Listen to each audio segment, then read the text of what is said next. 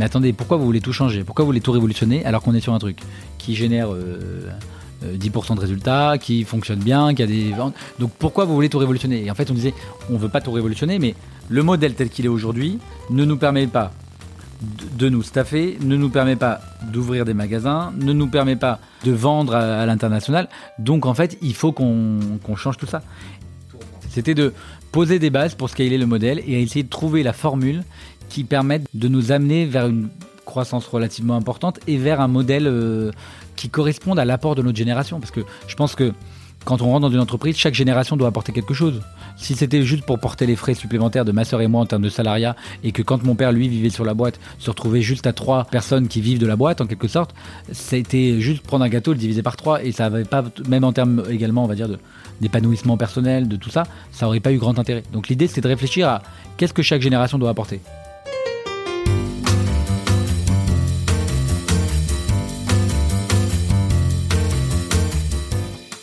Vous écoutez La Combinaison, le podcast qui part à la rencontre de personnes exceptionnelles qui ont réussi dans leur domaine.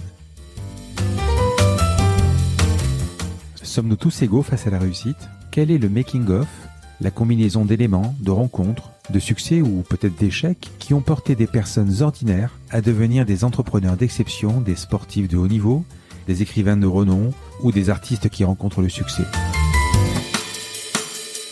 Je suis Frédéric Azoulay, un passionné de podcast depuis plusieurs années et dirigeant d'une entreprise papéo.fr, une imprimerie en ligne réactive pour les professionnels et les revendeurs. D'ailleurs, si vous écoutez cet épisode jusqu'à la fin, je vous offre un code promo pour commander sur notre site. Ces parcours de vie me passionnent, me fascinent et je me suis toujours demandé ce qui faisait la réussite d'une personne. Je sillonne la France pour tenter de répondre à ces questions en rencontrant ces personnalités incroyables. Tous les 9 jours, je vous retrouve et je vous partage ces conversations passionnantes qui j'espère vous inspireront autant que moi. Bonne écoute. Bonjour Marcel. Bonjour Frédéric. Alors tu es le co-dirigeant de Jonac, la célèbre marque de chaussures, avec ta sœur Lisa. Une marque célèbre qui a la particularité d'avoir été créée en 1964 par ton grand-père et que tu considères, j'ai écouté une interview, aujourd'hui presque comme une DNVB, donc une marque vraiment digitale.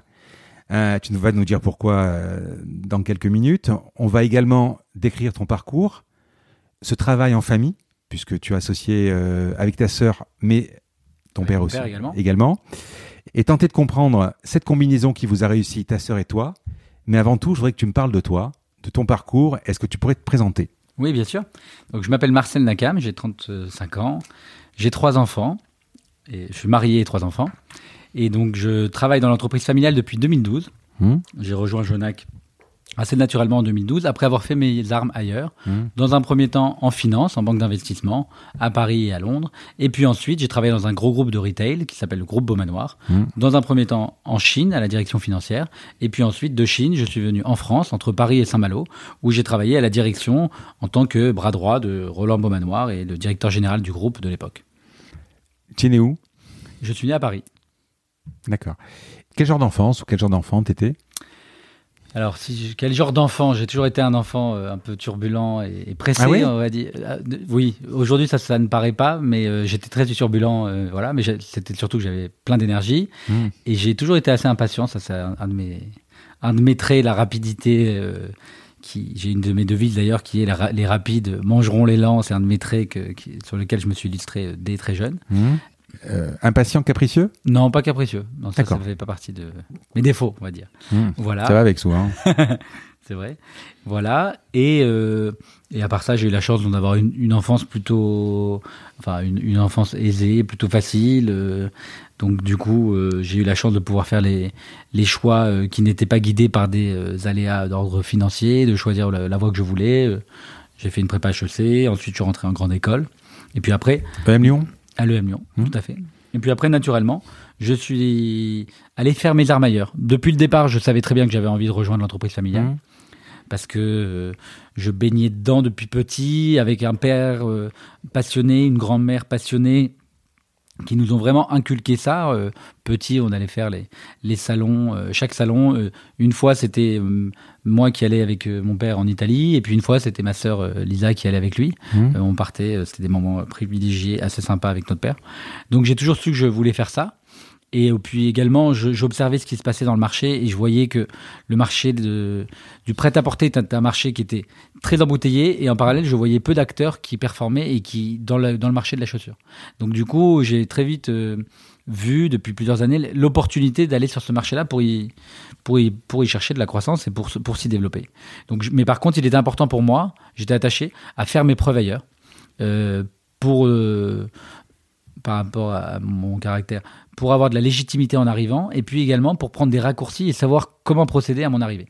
Donc euh, la banque d'investissement a été très formatrice. Elle m'a permis de, de, partir du principe euh, et de, vraiment découvrir que la finance est ce qu'il y a de plus structurant dans une entreprise d'un côté, et puis un- une attention au détail un niveau d'exigence euh, qui, qui était celui de la banque d'investissement et qui, qui, qui me suit encore aujourd'hui. Et puis ensuite, je suis allé dans mon secteur, dans le secteur du retail, et là j'ai pu voir l'importance de l'IT, de la logistique, de- du développement, enfin voilà, toutes ces choses-là. Et par la suite, on est rentré euh, co- concomitamment, ma soeur Lisa et moi, dans l'entreprise en 2012, avec tout un tas de chantiers qu'on a menés ensemble. Vous êtes quatre, c'est ça? Quatre enfants, tout à fait. Que deux ont récupéré, le, on, on rejoint l'entreprise en fait. Tout à fait. Voilà. On est deux, les deux aînés, on rejoint Mhm. l'entreprise.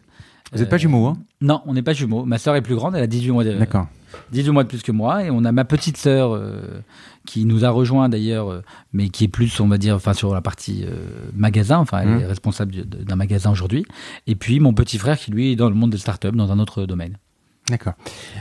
L'entreprise, à un moment, tu, vous- tu, ce que tu vis aujourd'hui, on, on va le voir tout à l'heure, ton père et toi, dans le- ton père donc l'a vécu longtemps avec son père? Non, en fait, mon père l'a pas vécu longtemps. Mon père est, est rentré chez son père, on va dire, un peu de fête. Hmm. Parce que, alors, mon père était, a fait des études de médecine pendant trois ans. Hmm. Euh, donc, il était en troisième année. Il s'est rendu compte que la médecine, c'était pas pour lui. Et ensuite, il a fait de l'expertise comptable.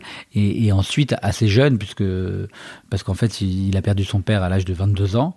Assez jeune, on va dire, famille traditionnelle. Donc ton avait- grand-père Marcel, hein, il s'appelait Oui, Marcel exactement. aussi. Voilà. Ah, donc il, oui, d'accord. Donc mon grand-père est décédé quand mon, euh, quand mon père avait 22 ans. C'était le fils aîné. Donc tu l'as pas connu en fait. hein. Non, je l'ai pas connu. Et étant donné que c'était le fils aîné et qu'on était dans une fratrie, euh, on va dire, enfin, fils aîné, c'était lui qui, qui devait euh, porter la famille. Donc il a arrêté ses études, Hmm. euh, qu'il a continué, on va dire, à distance, mais bon, qu'il a fini plus tard. Mais il a arrêté ses études pour reprendre le magasin historique qui était situé à Saint-Germain-des-Prés, 26 rue Saint-Placide. Hmm. Et il a travaillé avec ma grand-mère euh, pendant une grande partie de sa vie, qui est restée, elle, sur la boutique de la rue Saint-Placide. Mon père ensuite a- en a ouvert un certain nombre d'autres. Hmm. Et il a travaillé aux aux côtés de ma grand-mère pendant, pendant une petite dizaine d'années ensemble dans la boutique de la rue Saint-Placide. Et puis ensuite, mon père en a ouvert d'autres et s'est développé. Et, et d'ailleurs, si vous allez aujourd'hui euh, rue Saint-Placide un samedi, de temps en temps, ma grand-mère, euh, Ah oui. ma grand-mère y passe. Elle aime bien regarder ce qui se fait, euh, servir des clientes. voilà, c'est c'est une vraie entreprise familiale, on va dire. On, on y reviendra de toute façon. Alors, tes premiers jobs, donc Deutsche Bank, c'est ça, c'est la Deutsche Bank. Tu, donc tu vois la finance. Euh, et après, euh, pourquoi le groupe Alors, on va rappeler ce que c'est le groupe euh, Boba Noir, mais c'est un, groupe de prêt-à-porter euh, énorme. Tout à fait. Euh, je sais, tu peux me rappeler un peu les marques, mais je crois qu'il y a Carole, Morgane, Voilà. ouais. Donc maintenant, il y a Carole, Morgane. Avant, il y avait des marques comme Cash Cash, Bonobo, Patrice Bréal, euh, Scottage. C'est assez mass market, on va Mhm. dire. Aujourd'hui, ils se développent beaucoup sur un modèle de multistore. Au début, c'était des mm, modèles dans des petites villes. hum. Et euh, dès mm, 2000, euh, 2009, quand je suis parti là-bas en Mhm. Chine, euh, en fait, ils avaient déjà une centaine de magasins en Chine. Et en France, ils avaient peut-être déjà 600 ou 700 magasins cash-cash. Donc c'était déjà un gros Ah ouais. mastodonte. Parce que tu, tu dis, euh, j'ai pas voulu euh, rejoindre l'entreprise familiale, j'ai voulu faire un peu mes armes. Euh, on, va- on va parler des métriques, on va parler de Jonac aujourd'hui, mais sinon à l'époque, euh, en, en 2008, 2009 ou 2007, euh, Jonac, il y avait combien de magasins? C'était quoi à peu près euh, environ? Parce que c'est pas pour faire tes armes sur sûr. un monstre comme euh, Beaumanoir. Euh, vous jouez pas dans la même cour. Peut-être même aujourd'hui d'ailleurs, mais bon. Ah oui, complètement. Ouais, ouais. Tout, tout à fait. Même aujourd'hui, on ne joue pas dans la même cour. Cela dit, c'est bien d'apprendre sur les gros, hein, mais bon. L'idée, c'était un peu, un peu de, un peu de voir en fait de l'intérieur. Alors déjà, quand je suis parti, c'était en Chine et ils avaient ouvert une centaine de magasins en Chine. Donc, c'était une taille humaine Hum. euh, par rapport à ce qu'était la France et par rapport à ce qu'allait devenir la Chine par la suite.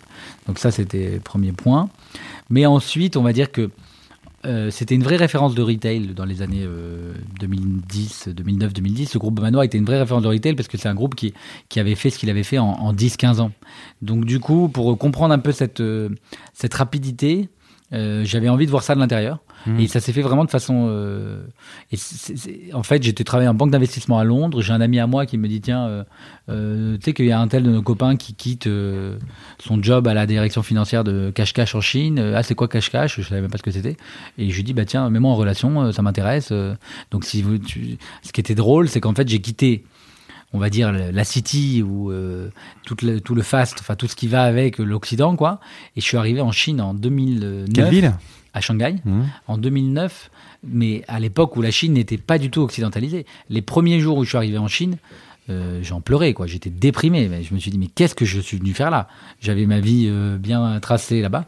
Et en fait, euh, c'était super, en fait. C'était super. Ça m'a permis d'apprendre des choses sur le, le, sur l'entreprise. J'ai appris beaucoup de choses. Et c'est là. Et en fait, je connaissais pas du tout Roland Beaumanoir, du tout. Et puis à une occasion, Henri Pierre et Roland, qui étaient les dirigeants du groupe à l'époque, euh, passaient en Chine et je leur ai demandé si on pouvait avoir une, euh, une discussion. Et on s'est rencontrés et ils m'ont dit tiens, tu as une demi-heure de temps, voilà. D'une demi-heure, ça s'est transformé en deux heures et demie et ils m'ont dit tu veux pas nous rejoindre à Paris et devenir notre bras droit sur tous les projets? Et c'est comme ça que ça s'est fait en fait. Hmm. Donc je suis parti en Chine pour les rejoindre à Paris. Trois ans et demi? Tout à fait. Qu'est-ce que tu en sors de, ça? Comment tu sais? À un moment, tu dis je, voulais, encore une fois, je, reprends sur ça, je voulais être prêt pour pouvoir récupérer l'entreprise, euh, venir dans l'entreprise. Euh, tu quittes Beaumanoir parce que tu es prêt. Tu quittes Beaumanoir parce que tu as appris ce qu'il fallait apprendre.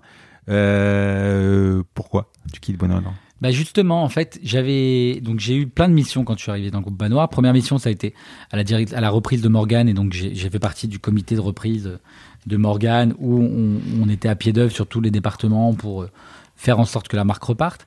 Après, on a, il y avait différents dossiers à l'international, reprendre des filiales, superviser des filiales, fermer des filiales. On a fait fermer une filiale en Pologne.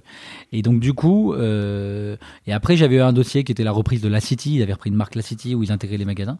Et je considérais que j'avais fait le tour, que j'avais des vraies compétences sur la partie euh, développement commercial, IT, logistique. Et c'était là où je me disposais par la suite à m'exprimer.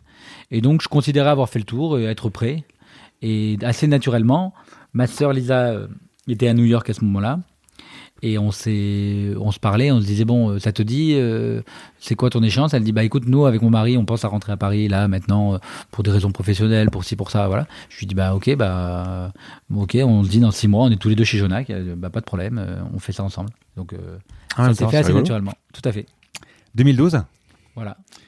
Raconte-moi ton arrivée en fait.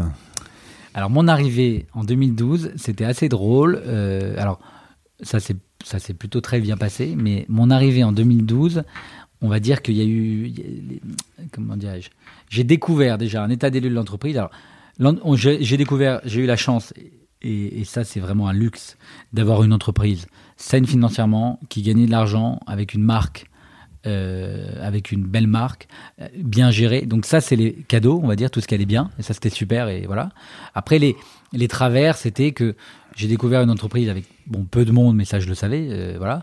Avec surtout des process manuels qui étaient assez, on va dire, hallucinants de, de, mon, de ma vision. En 2012, j'ai découvert que les réassorts des magasins, ils se faisaient encore à la main et qu'on faxait en 2012 des réassorts à un entrepôt. Euh, c'était pas il y a 25 ans, hein, c'était en 2012. Hmm. Ou bien encore que nos boîtes de chaussures, elles arrivaient euh, en magasin, elles n'avaient pas encore été étiquetées, donc étiquetées, donc elles étaient parties de notre nos entrepôts portugais. Et ensuite, on, on, avait une personne qui était dédiée à ça, qui toute la journée avait euh, un job qui consistait à faire ce qu'on appelait des navettes. Où ici, on imprimait les étiquettes des magasins, et lui, il passait dans les magasins pour donner les étiquettes pour les produits. Donc vraiment, c'était j'ai découvert un peu l'ampleur du chantier en 2012. Euh, que je n'imaginais que je n'imaginais pas. Et puis ensuite, on va dire que les quelques personnes en place, certains étaient partie prenante, d'autres ne l'étaient pas, et puis il y a eu quelques petits, on va dire, euh, prises de bec avec ceux qui ne l'étaient pas. Oui, mais euh, quand, quand, quand, vous rejoignez, alors il y avait combien de personnes à l'époque chez Jonac? Au siège, on était une, une dizaine, une douzaine. D'accord. Et combien de magasins à peu près? Il y avait 20, 25 magasins, 20, 25 magasins. Ça reste encore une boîte à taille humaine, quoi. Voilà l'entreprise va absorber deux personnes d'un coup. Euh, sans réel job en fait. Euh, Enfin, donc vous arrivez, tu découvres le job après Ouais. ou euh, je sais pas si vous Oui, bah, ma- tout à fait. Ouais. Donc j'arrive, en fait, il y avait personne euh, pour. Il y avait pas de responsable, de directeur commercial ou même de responsables régionaux, c'était très peu staffé.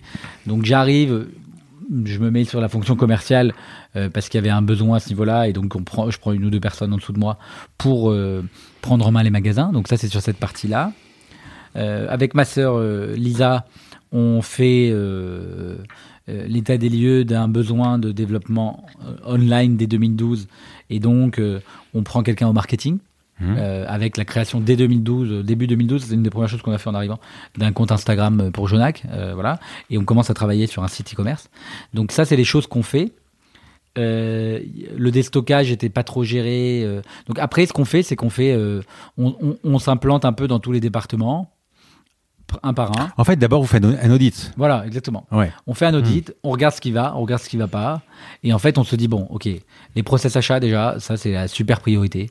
Donc là, on, on se donne euh, six mois, il faut que les process achats, ça disparaisse. Donc ça, ça a été une chose. Mhm. Il faut qu'on change de système informatique. Donc ça, on l'a fait au bout de même pas un an. On a fait, on lance un appel d'offres, tout ça. On change de système informatique en passant sur euh, un outil qui s'appelle Storland, qui est leader du marché sur lequel on est encore aujourd'hui. Mhm. Donc ça, ça fait partie des apprentissages en fait de de, de Beaumanoir, de l'époque Beaumanoir, euh, où on se dit bon bah on prend tout de suite la rôle, ça va nous permettre de, de ne pas se poser de questions par la suite. Donc ça, ça a été une su- super décision. Et on fait un audit et on prend tous les départements un à un. Et on se dit, bon, ok, ça c'est la priorité, ça ça l'est pas, ça c'est les, ça ça l'est. Donc là, les process achats c'est partie des priorités.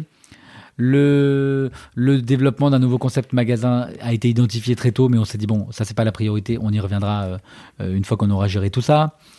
On n'a pas touché à la partie style achat parce que c'est le point fort de mon père. Et pour le coup, au-delà de tout ce qu'il a fait tout au long de sa vie, c'est vraiment le, on va dire l'homme le plus compétent dans le style et dans le produit. Donc on a dit bon bah ça, euh, chacun répartition des rôles, chacun fait ce, ce qui sait le mieux faire. Ça, on touche surtout pas. euh, ça, Mhm. faut- ça roule bien, euh, voilà. Donc on a fait un peu cet audit, cet état des lieux. Ta sœur faisait quoi avant de venir? À New ma, York, tu ma disais. sœur- mais- ma sœur, elle travaillait chez Interparfum au commercial. Ah oui. Et après, elle a travaillé, elle a travaillé dans le groupe Beaumanoir en Angleterre. Mais chez Interparfum, quel quel ou commercial. Commercial, Euh, d'accord. Commercial, grand compte, voilà. Donc du coup aussi on a on a créé en fait le département wholesale qui n'existe pas chez nous, donc en fait et qui représente aujourd'hui 15% du chiffre d'affaires du groupe. Donc en fait on a créé ce département là avec euh, euh, des grands magasins internationaux, du Zalando, du euh, du, Za- du Sarenza, des choses comme ça. Et, et donc en fait on a on est allé amener euh, on est allé amener assez rapidement euh, de la croissance. Euh, mais euh, ça a pris 2-3 ans. Mais d'abord, on a dû on a dû mettre beaucoup d'énergie sur toute la partie structuration de l'entreprise. Ça a été ce qui a, été le plus le plus chronophage, le plus euh, sujet à, à débat parce que euh, ça crée pas de valeur. Stricto sensu, ça crée de la valeur, mais ça crée de la valeur dans le confort du travail des gens, ça crée de la valeur, mais ça crée pas de valeur directe dans les performances, on va dire. Donc, euh, donc il y a eu des, discussions, des débats, des prises de bec, voilà. Et, voilà, et on en est sorti de cette, phase-là depuis euh, maintenant cinq bonnes années, on va dire. Quand tu, euh, vous faites cet état des lieux, en fait. tu, as dit tout à l'heure, l'avantage, c'est que la boîte était saine. Est-ce que, enfin, est-ce que vous avez l'impression quasiment de, reprendre vraiment la, la, la boîte à zéro comme si elle n'était pas saine, en fait? Remonter une boîte. Bah, alors, non, mais c'est là où. avec de l'argent, euh, parce que vous avez de l'argent. Voilà. C'est là où, en fait, justement, il y a pu y avoir par moments des, des, des frictions, on va dire, avec mon père et avec la- les, les, les- la- on va, on va en parler, hein, de toute façon, voilà. en famille. Mais ouais. les sujets, justement, c'était les suivants. C'était de dire, mais attendez, pourquoi vous voulez tout changer? Pourquoi vous voulez tout révolutionner alors qu'on est sur un truc qui génère euh, euh, 10% de résultats, qui fonctionne bien, qui a des ventes? Donc pourquoi vous voulez tout révolutionner? Et en fait, on disait, on veut pas tout révolutionner, mais le modèle tel qu'il est aujourd'hui ne nous permet pas de, nous staffer, ne nous permet pas d'ouvrir des magasins, ne nous permet pas de, vendre à, l'international. Donc en fait, il faut qu'on change tout ça. Et, d'ailleurs, euh, cette euh, remarque que tu nous faisais là, autant mon père l'a tout à fait compris, autant euh, quelques personnes qui l'entouraient ne l'ont pas compris. Et donc, c'était plus eux qui étaient force de résistance par rapport aux changements qu'on mettait en place. Voilà, donc grosso modo, euh, Jonac gagnait de l'argent, ça permettait de payer les frais, les employés, de dégager 10% de bénéfices, etc. Mais l'année N plus 1 allait ressembler à l'année N avec 10%, etc. Si vous vouliez scaler le, le modèle, euh, il fallait tout reprendre. Exactement. C'était tout à fait ça en fait. C'était Mhm. de poser des bases pour scaler le modèle et essayer de trouver la formule qui permette de nous amener, et ça, euh, on va dire que ça a été identifié vers 2000 2016 à peu près, il y a 4-5 ans, de nous amener vers une croissance relativement importante et vers un modèle euh, qui corresponde à l'apport de notre génération. Parce que je pense que quand on rentre dans une entreprise, chaque génération doit apporter quelque chose. Si c'était juste pour porter les frais supplémentaires de ma sœur et moi en termes de salariat, et que quand mon père, lui, vivait sur la boîte, se retrouvait juste à trois personnes qui vivent de la boîte, en quelque sorte, c'était juste prendre un gâteau, le diviser par trois, et ça avait pas, même en termes également, on va dire, d'épanouissement personnel, de tout ça, ça aurait pas eu grand intérêt. Donc l'idée, c'est de réfléchir à qu'est-ce que chaque génération doit apporter. Euh, mo- mon père euh, a apporté, euh, quand en 64, le magasin de la rue Saint-Placide était tenu par mon grand-père, il faisait du picking, c'était un, un genre de multimarque, ce genre de choses. Mon père a apporté la marque Jonac, il a apporté derrière les créations propres de notre marque, du circuit court, du Portugal, ce genre de choses. Et nous, qu'est-ce que nous, on peut apporter? On peut apporter une modernité supplémentaire à la marque, on peut apporter une hyper réactivité, on peut apporter une écoute du marché, une écoute des followers, une écoute des clientes qui permettent de, de, de, coller au mieux aux besoins. Et donc chacun a un développement international aussi. Donc c'est ce qu'on ce qu'on a identifié assez rapidement comme euh, la chose qu'il était nécessaire qu'on apporte et qu'on fasse. Tu connais le, tu connais le, le, dicton, le, le père construit, euh, le fils consolide et le petit-fils dilapide. C'est vraiment, vous avez essayé de faire l'inverse en fait. Voilà, on a essayé de ne pas tomber dans le. Je comprends très bien ce dicton-là, et, et c'est vrai que quand on est avec une cuillère en argent dans la bouche, euh, ça peut être l'écueil dans lequel on tombe. Euh, le point important, c'est d'être capable de donner à ses enfants la notion de la valeur travail. Et en fait, le, on dilapide si on n'a pas la notion de la valeur travail, si on n'a pas la notion de l'argent. Et ça, je pense que on on, l'a bien nous, et, euh, et mes, mes, enfants, euh, par la suite, il est important qu'ils qu'ils l'aient aussi. Alors, on va juste un peu rembobiner. Je voudrais que tu me parles de Jonac, l'histoire un peu. Que je l'ai je l'ai un peu bossé, mais je voudrais l'entendre par, te- par tes mots. Euh, donc, créé en 1964 par ton grand-père, Marcel, reprise en 78 par ton père. Est-ce que tu peux un peu me raconter l'histoire? Parce qu'elle elle, est, euh, elle est marrante, l'histoire. Tout à fait. Donc mes grands-parents euh, arrivent d'Algérie en 62 euh, en tant que juifs pieds noirs. Ils arrivent dans la ville. ils arrivent à Toulouse au départ. Mhm. En arrivant à Toulouse, ma grand-mère dit à mon grand-père euh, Moi, je ne suis pas une provinciale, donc si j'ai quitté euh, l'Algérie, c'est pour aller m'installer à Paris. Donc ils vont s'installer à Paris. Et ma grand-mère voit, euh, voit dans, les, dans le Figaro de l'époque une annonce sur un fonds de commerce, euh, un magasin qui est à prendre rue Saint-Placide. À l'époque, elle regarde, elle voit, elle, c'était la, belle époque de Saint-Germain-des-Prés, elle voit le bon marché, elle voit tout ça. Donc elle prend ce magasin-là avec mon grand-père, enfin c'est elle qui le pousse et ils prennent le magasin ensemble.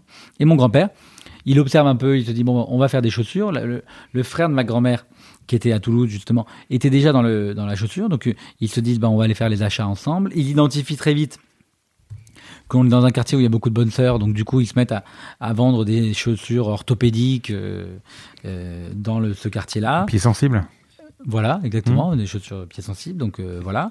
Mais mon père nous raconte toujours en rigolant qu'à l'époque, il y avait, on va dire, des, comment dirais-je, des, des bordels, enfin des, des maisons closes, on va dire, Mm. dans le quartier. Et il me dit parfois, euh, euh, comme client, je me rappelle quand on était petit, on, on voyait aussi passer parfois à la boutique des, des, prostituées avec les poitrines plan- plantureuses, enfin bref. C'était un, petit- un petit village, tout le monde se connaissait, voilà. Donc ça, c'était en 64. Après, mon grand-père tombe malade en 75. Il décède en 78 et donc mon père naturellement, qui a 22 ans à l'époque, reprend ce magasin-là. Et en reprenant ce magasin-là à 22 ans, il se dit ok, je dois le faire, c'est mon devoir en tant que fils aîné, mais en même temps, si je reste dans ma boutique à vendre des chaussures orthopédiques toute la journée, euh, je vais me tirer une balle en quelque sorte. Enfin, c'est pas ça mon ambition, voilà. Euh, Donc, il, modernise un peu le, le, le magasin. Bah, Déjà, en 78, vous n'êtes pas seul quand même. hein. Enfin, Il y a tous les groupes ERAM et compagnie, il y a- il y, a tout le monde déjà. Quoi. Voilà. Mais à l'époque, Bata, ou je sais pas ce qu'il y avait. Quoi, ouais. Oui, mais le commerce à l'époque va très très bien. Il y a... C'est la grande époque du commerce. Oui, oui, c'est vrai. Donc voilà, et donc du coup, il, il- il crée euh, sa marque, euh, enfin, il, il- il- il logotype tous les produits sous la marque Jonac, il fait des pickings chez les fournisseurs parce qu'on n'avait pas de volume suffisant. Pourquoi Jonac déjà? Alors pour Jonac, parce que... euh, Nac, c'est ma- Nakam. Nakam, et Joseph, c'est mon père, et Josette, c'est ma grand-mère. Et en fait, on a Ah une tradition familiale qui est que tous les premiers de chaque famille euh, tous les petits-fils en fait de chaque famille s'appellent Joseph. Donc en fait, mon grand-père l'a appelé pour sa femme Josette, son fils Joseph, mais aussi son père Joseph. D'accord. Donc le Jo, il est, il revient, il est assez redondant dans la famille. Excuse-moi, je t'ai coupé, vas-y. Voilà. Et donc, du coup, mon père développe ça. Il passe euh, à la marque euh, Jonac en faisant des pickings. Et puis, on va dire que fin des années 90, euh, il, a la vision, euh, parce qu'il voyage aussi, il commence à voir des modèles Inditex type euh, Zara, quoi. Et il voit un modèle de, de réactivité hors norme, de, de, de, comment dirais-je, de, de créativité hors norme. Et il se dit, mais en fait, il faut que je fasse un peu la même chose que Zara en termes de fonctionnement. C'est-à-dire qu'en fait, il faut que je m'associe à des usines, euh, à des usines qui, où on fasse des créations, on fasse plus de, du picking uniquement, on fasse des créations. C'était quand ça à peu près? Fin des années 90. Il y avait déjà Zara? Il y avait déjà Zara, ouais. Ah oui. Il y avait Zara en Espagne, non, il n'y avait pas encore Zara. Il, est arrivé en France peut-être en 2000 ou un truc. Mais, mais mon père voyageait, donc il a, il a eu l'occasion de voir ça. Et donc, du coup, il se dit, bon, bah, je vais essayer de m'associer à des usines. Il rencontre ces usines portugaises avec lesquelles on travaille aujourd'hui. Et, euh, et on passe sur un modèle où avant, il y avait 80% de picking, donc c'est-à-dire d'achat de produits finis euh, auprès des fournisseurs, à un modèle où aujourd'hui, on est à 90-95% de, de, de création chez Jonac et peut-être 5 ou 10 euh, picking, 5 ou 10% de picking pour des petites tendances, des modèles de last minute, voilà. Donc on a shifté de modèle en se tournant vers le Portugal. Donc ça, ça a été une vraie décision stratégique de mon père. Le Portugal, c'est le cœur de l'Europe de la chaussure ou c'est euh, Alors Aujourd'hui, aujourd'hui, c'est le cœur de l'Europe de la chaussure. Mmh. Dans notre positionnement de prix, ça l'est aujourd'hui, ça l'était déjà il y a 20 ans, mais c'était assez novateur. Si on prend euh, actuellement, depuis 2, 3, 4 ans, on parle beaucoup de, du, du Portugal comme du cœur de l'Europe de la chaussure, mais ça n'avait pas toujours été le cas. Mais en tout cas, il avait déjà des atouts. Une expertise historique de création de chaussures, une, euh, des niveaux de cuir, de tannerie qui étaient présents sur place, et une main-d'œuvre moins chère, ce qui est toujours le cas aujourd'hui, et une proximité du lieu de, de- de vente finale, de distribution finale, qui était, que, qui était euh, telle qu'aujourd'hui, on a des camions qui partent tous les mardis et qui arrivent les jeudis ou les vendredis à Paris, ou qui partent tous les vendredis et qui arrivent les lundis à Paris. Donc, euh, une, une vraie réactivité produit. Alors, tu arrives euh, donc en 2012.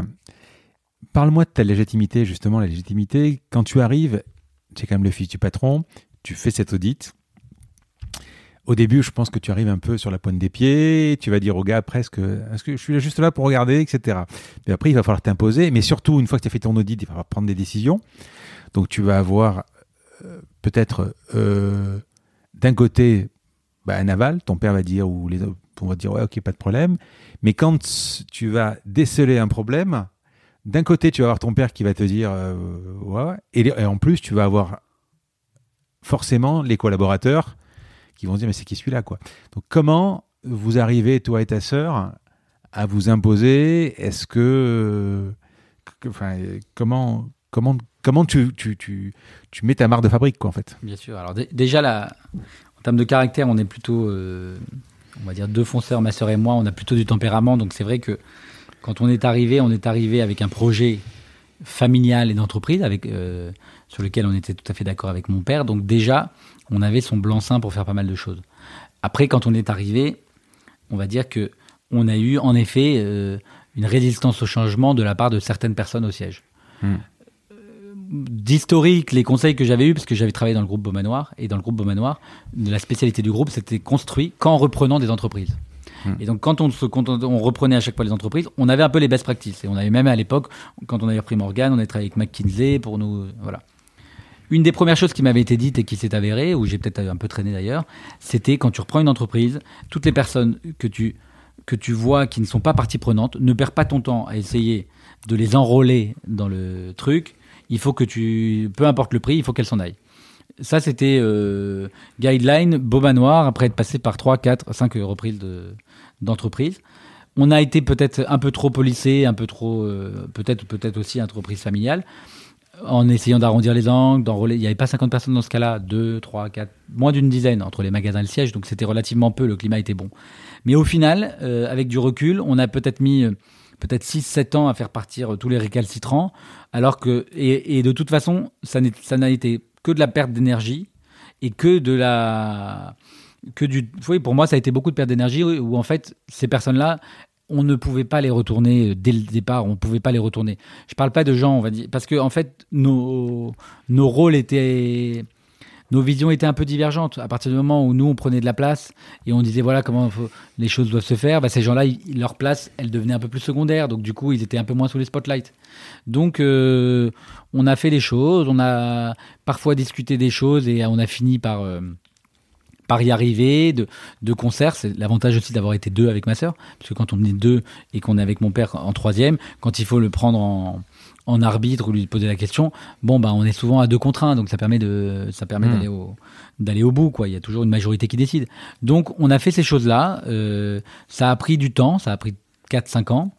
Euh, c'était pas la période la plus sympa euh, qui soit, c'est-à-dire que c'était plutôt une période, on va dire, de, de moments où, par moment dans l'entreprise, il, pouvait y avoir des tensions. Mais euh, donc on en est sorti depuis 5-6 ans et on en est très content, on va dire. Et, ça se passe hyper bien aujourd'hui. Et euh, par contre, ce qui a toujours été important pour nous, et ça c'est un des points importants de, la vie familiale, on va dire, c'est que ce qui se passe au travail se passe au travail et ce qui se passe à la maison se passe à la maison.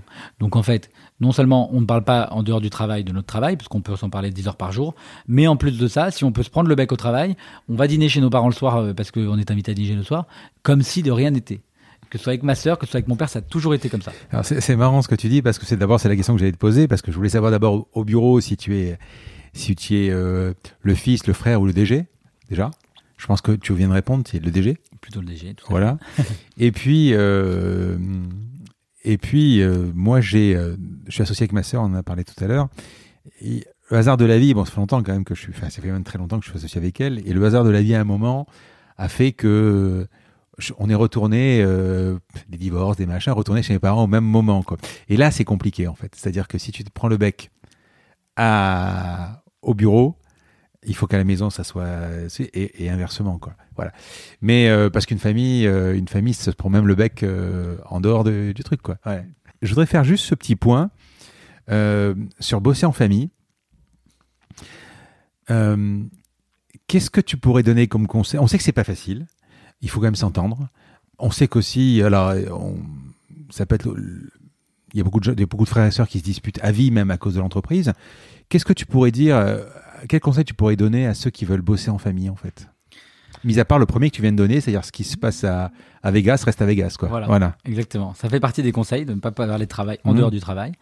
Un autre conseil important, mais ça, ça va dans l'association générale, mais en famille, c'est tout à fait vrai, c'est de bien séparer les fonctions. Mmh. Donc en fait, chacun dans notre entreprise familiale, on est tous les trois, chacun a des rôles bien définis et euh, on se demande des conseils, on échange, on sait, on ça. Mais quand on dit tu ferais quoi, tu sais, tu ça, je dis bah moi mon avis c'est si, mais euh, c'est toi qui as le final call, tu fais ce que tu veux, euh, c'est ta partie, tu es plus compétente que moi. Enfin voilà.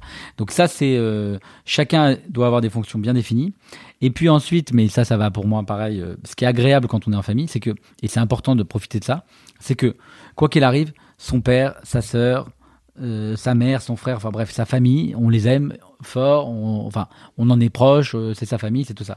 Donc ça veut dire quoi? Ça veut dire qu'on peut tout dire à sa famille. Et ça, c'est un truc qui est plutôt bien, c'est-à-dire de ne pas garder de choses euh, qu'on a sur le qu'on a sur le cœur et de tout dire et de tout dire à tous les moments parce que de toute façon, sa famille, elle va pas nous juger, sa famille, elle va pas nous, aimer. Et ça, c'est vraiment quelque chose qui est bien, qui permet d'avancer, de pas avoir de non-dit quand on travaille en famille. Alors, je suis d'accord, effectivement, mais euh, depuis le début, tu parles de, la valeur travail. Là, on parle de ton cas, on parle du mien. Euh, t'es bosseur, ta sœur est bosseuse, ton père est bosseur, ma sœur est bosseuse, etc. À un moment, si euh, quelqu'un ne travaille pas et se donne un droit de venir plus tard, de ne pas faire ce qu'il a à faire, etc., ce côté famille doit pas être un passe-droit, en fait. C'est pour ça que je te dis, à un moment, tu dis, effectivement, on s'aime, donc il y a quand même le frère et la sœur qui sont au-dessus de tout et en cas de problème, il y a quand même le frère et la sœur.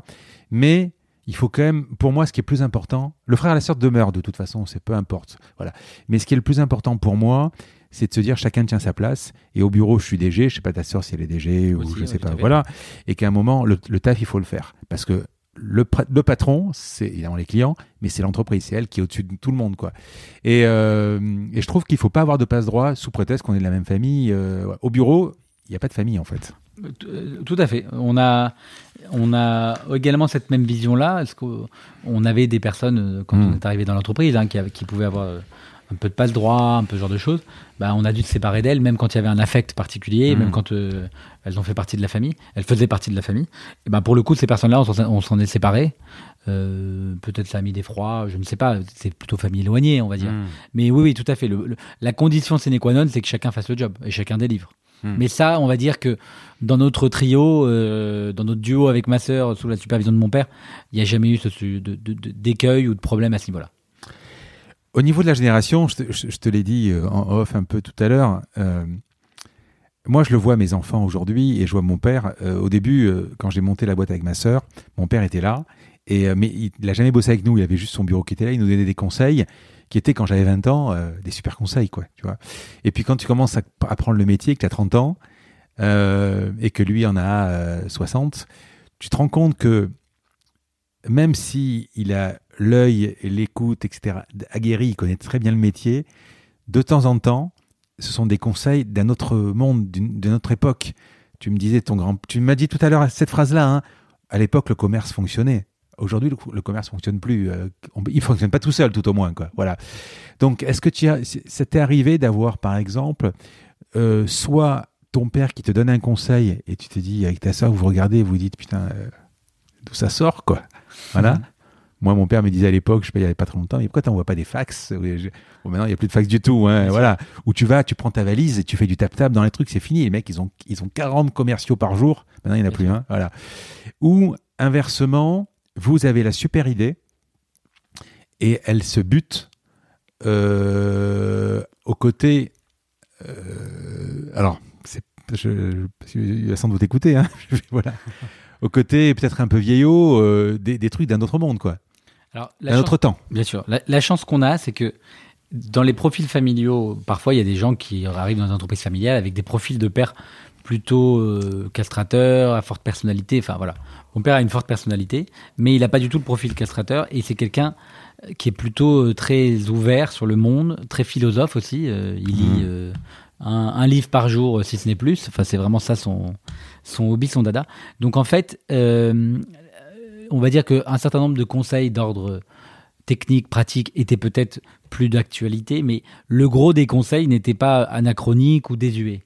Euh, la bonne gestion d'une entreprise, bon ben c'est pas les mêmes métriques, c'est pas la même façon de gérer, mais on va dire que la bonne gestion reste la même. Après, il y a eu des sujets qu'il a fallu challenger. Par exemple, dans la génération de mon père et de mon grand-père, par exemple, on va dire qu'il y avait une, une défiance par rapport au stock, parce qu'on était dans une, dans une génération où on disait euh, le stock, c'est qui peut- c'est ce qui peut te faire euh, déposer le bilan. Aujourd'hui, euh, il y a moins ce sujet-là, parce qu'on est, sur une, on est sur un circuit court, avec moins de stock, avec également des marges qui sont un peu meilleures. Donc ça, c'est des- ça fait partie des sujets, des choses qui ont complètement changé. Ça, ça a changé. On a des, on a, on a des choses. Mais, mais, mais l'époque aussi, enfin, je, je- je- peut-être c'est différent de chez toi, mais moi je vois l'époque chez moi, de mon père, c'est plutôt euh, euh, zéro dépense. Euh, c'est zéro dépense. Marketing, ça sert à rien. C'est, Ah bah, voilà. Et si tu, veux, tu vas lui dire, écoute, il faut que j'aille louer le magasin à 25 000 euros par mois, tu dis, oh là là, non, c'est pas, le- voilà. Tout à fait. Ça, ça, ça fait partie des choses sur lesquelles on a. Euh, je sais pas si je, je me tombe loin Ah de. ouais, bah, en fait, alors par exemple, Ouais. tu prends l'exemple du marketing, c'est un bon exemple. Ouais. Euh, les premières factures de mannequins, euh, il y a quelques années, c'est 7, 8 ans, parce que moi, moi, moi j'adore le marketing. Et ça, c'est quelque chose qui m'a toujours euh, attiré. C'est parce qu'en fait, euh, je considère que ça crée beaucoup de valeur. Donc, quand on est arrivé, on a créé les comptes Instagram, on a créé le département marketing, on a fait tout ça. Et donc, les premières choses, c'est quoi cette mannequin à 1000 euros? C'est quoi cette mannequin à 2000 euros? C'est quoi tout ça? Aujourd'hui, on prend des mannequins à 5000, 10 000, peu importe. euh, on prend des mannequins, de quelle que soit le- l'envergure, on va dire. Et il y a plus ces sujets-là parce que ça a fait ses preuves, parce qu'on a vu que, parce que voilà. Et, et heureusement que on va dire que comme les rôles sont bien répartis et que par exemple c'est moi qui gère la partie euh, budget marketing, ben je gère le marketing, il faut bien le faire, donc je le fais avec les dépenses qui vont avec. Mm. Et s'il faut s'étouffer parce que ça coûte cher, ça coûte ci, ça coûte ça, bon ben c'est comme ça. Donc il y a eu des périodes où ça a été un peu. Mon père me disait mais c'est quoi ces dépenses? Mais ça on pourrait pas faire moins, mais c'est un peu somptuaire, c'était ci, ça, ça. Et aujourd'hui, on en est complètement sorti parce que chacun est 100% autonome sur ses dépenses. Chacun avance euh, dans, le, dans le même intérêt de l'entreprise. On l'a perçu, tout va bien et, et voilà. Mais vous, vous fonctionnez plutôt euh, en, en mode de, euh, j'ai un budget, euh, j'en sors pas depuis le début, le 1er janvier, ou alors c'est... Non. non. On fait des budgets. Alors moi, Ouais. moi de ma, des formations, formation financière, je fais des budgets. Et J'ai une super fille aux achats qui travaille avec nous, qui, qui suit ces budgets-là, et voilà. Et après, on va dire que en rigolant, quand on parle du budget à mon père, quand on parle ce genre de choses, il dit là, moi je m'en fous de tout ça, ça, ça me parle pas. Enfin voilà. Donc non, on fait, on, on, va dire qu'on fait du, du, bon sens commerçant, du, de la bonne gestion d'entreprise, et euh, on se, on débloque des enveloppes quand il faut, quand il y a des bons projets, quand il y a des trucs qui créent de la valeur, voilà. Et ça fonctionne bien comme ça en fait. Cette arrivée qui était... euh, elle, elle a été à, un, à certains moments euh, gâchée par des luttes qui servaient à rien. Ça a été difficile comme période? Il y a eu quelques moments difficiles, ouais. Il y a eu une période difficile. Euh, Enfin voilà, on- on- la période difficile n'était pas avec mon père, Mhm. était plutôt avec euh, les personnes qui l'entouraient et qui étaient dans le c'était mieux avant. Et, et avec un niveau de résistance de certains qui était assez fort. Et donc, il a fallu euh, mettre les choses au clair, les faire, enfin, et finir par les faire partir. Mais, mais on va dire que oui, on a eu des sujets avec, euh, euh, voilà, avec notre directrice artistique euh, qui, qui est partie depuis quelques années, qui a été un véritable poison pour nous permettre de grandir, quoi. Hmm. Mais aujourd'hui, on va dire que le cimetière, les cimetières sont remplis de personnes irremplaçables par, dé- par définition, et, et on a fait les choses, et, et l'entreprise s'est complètement normalisée et tout va bien, quoi. On va parler des fabrications. Euh, alors, euh, d'abord, vous vous adressez qu'aux femmes. hein. Tout à fait. Pourquoi? C'est assez historique. Le marché de la chaussure pour, pour, euh, pour femmes, dans notre positionnement, est cinq fois plus grand que celui de, de l'homme, on va Ah ouais dire. L'homme, il achète en moyenne une paire tous les deux ans. Euh, L'homme, il, Ouais, rachète toujours la, il rachète toujours la même paire. Et la femme, elle achète euh, 5,6 euh, paires par an euh, en moyenne. Donc déjà, c'est un marché qui est beaucoup plus gros dans la femme que dans l'homme. Historiquement, on est une marque de retail, donc on avait des magasins avec des tailles de magasins. Et on se disait, bon, bah, les tailles de magasins ne permettant déjà pas de mettre toute la collection, euh, toute la collection en magasin, ne nous embêtons pas à rajouter de l'homme. Donc ça, c'était la philosophie historique qui est restée aujourd'hui en se disant, je vais me focaliser sur le spécialiste euh, de la mode euh, de la chaussure pour femmes. Et c'est resté aujourd'hui et on continue de dérouler au niveau national et international sur la chaussure femme. Jamais vous avez envisagé l'homme ou l'enfant? On l'a pas envisagé parce que on est assez occupé sur la femme et que on fait une croissance régulière sur la femme. Euh, il n'est pas exclu maintenant que notre business online a pris de la de l'importance et donc par conséquent qu'on n'a plus de, problèmes de linéaire, de taille, de magasin, de tout ça, qu'on soit à même de développer l'homme dans deux, dans deux ans, trois ans. En tout cas, on se refuse pas ça. On, on fonctionne beaucoup en mode startup, donc quand on décide de quelque chose, ça peut aller très vite. En Hmm. tout cas, pour l'instant, c'est pas dans le pipe. Pas d'accessoires J'en vois pas. On est dans un showroom là, c'est pour ça. Non, donc, pas euh, d'accessoires. Euh, pas d'accessoires. Enfin, pas, y a Alors, les, euh, les, ouais. les sacs, on va dire. Allez, ça euh, quoi là Les sacs font partie des produits. Alors, on s'y est essayé il y a quelques Mhm. années. Euh, il y a, ça fait partie des choses qu'on a tenté vers 2015, 2016. On, on s'est obstiné pendant un an, un an et demi, deux ans.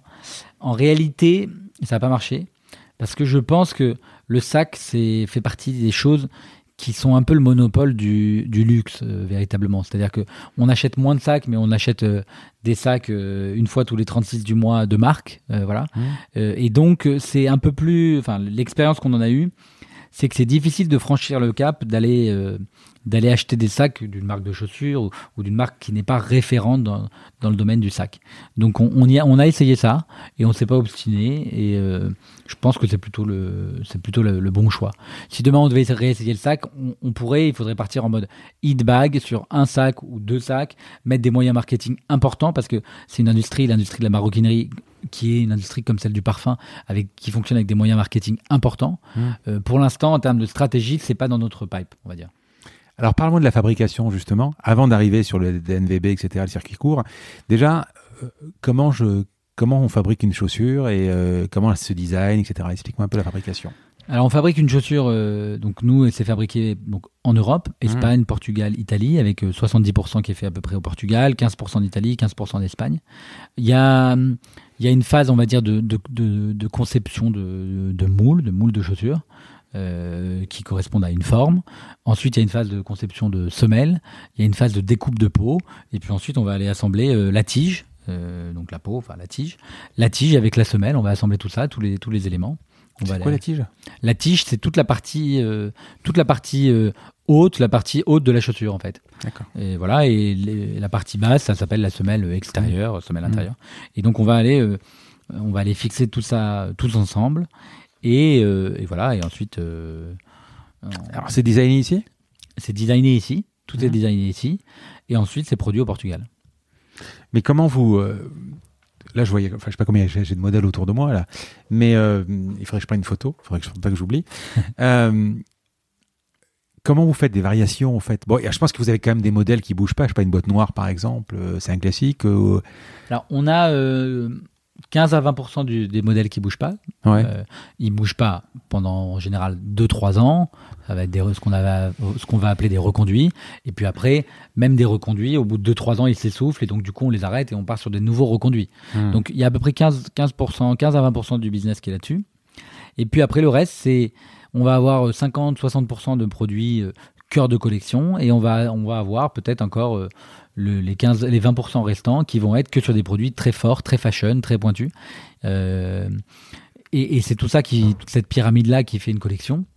Euh, L'avantage qu'on a maintenant qu'on fait de la chaussure depuis euh, presque 60 ans, c'est que les formes, on en a développé des centaines, voire des milliers, des milliers d'ailleurs. Et donc on a développé des milliers de formes, on a un certain nombre d'historiques, on a tout un tas de choses. Donc en réalité, aujourd'hui, vous avez à votre disposition une tige, un talon, euh, une forme en général. Vous avez tout ça à disposition.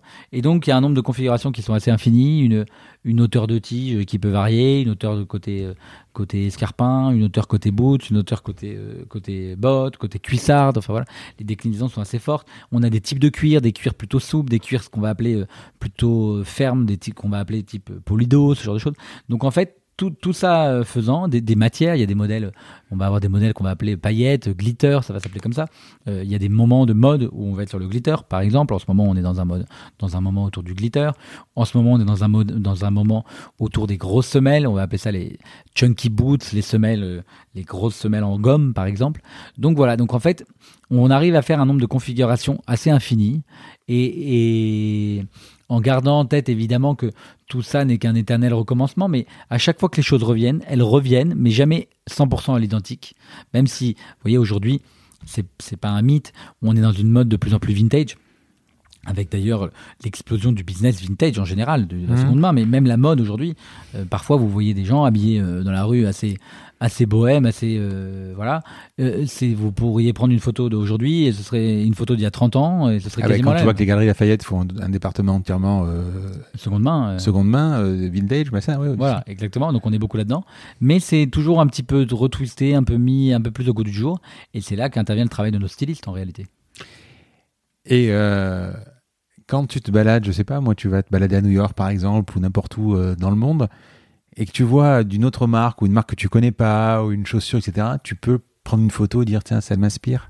Tout à fait. Bah, en, en réalité, euh, c'est le travail de mon père et des équipes achats. Ouais. Euh, leur grande source d'inspiration, c'est la rue, et c'est la rue euh, worldwide, donc c'est la rue dans les grandes capitales. Donc euh, mon père et ses équipes voyagent euh, une à deux fois par mois, euh, Angleterre, euh, Pays-Bas, Danemark, et ils y vont pour faire des shopping, pour observer dans la rue. Voilà, même, on va dire que moi j'ai cette culture-là, mon père aussi. Je vois une fille avec une paire de chaussures sympa, avec une forme sympa.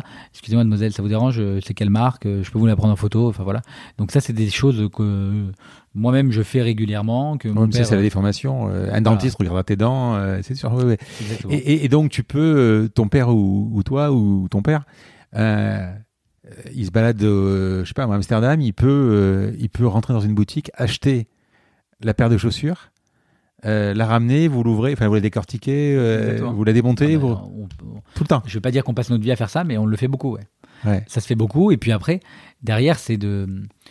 Après, il y a des choses qui vous étonnent encore? Comment c'est fabriqué ou, Le- alors, comment c'est fabriqué? Non, parce qu'on a, Ça y est, on a vu tout type de production, euh, voilà. Mais après, il y a des modes, il y a des tendances, on va dire, en termes de, de mode. Euh, En, en ce moment, on est sur les, en- enfin, on est sur des choses. Par exemple, les chunky boots, c'est très très à la mode. C'est toutes les très grosses semelles en ça, gomme. ouais. Voilà, Hmm. ce genre de choses. Hmm. On va dire que ça, euh, bon, il y a des modes qui sont pas très esthétiques et qui sont un peu surprenantes, mais, euh, mais c'est très à la mode, c'est très confortable. Et puis ça va aussi avec la société où, en fait, on, on, on marche de plus en plus, on, on prend le métro euh, de plus en plus, on prend le vélo, on prend tout ça. Donc en fait, aujourd'hui, depuis plusieurs années, le casual tend à- s'imposer.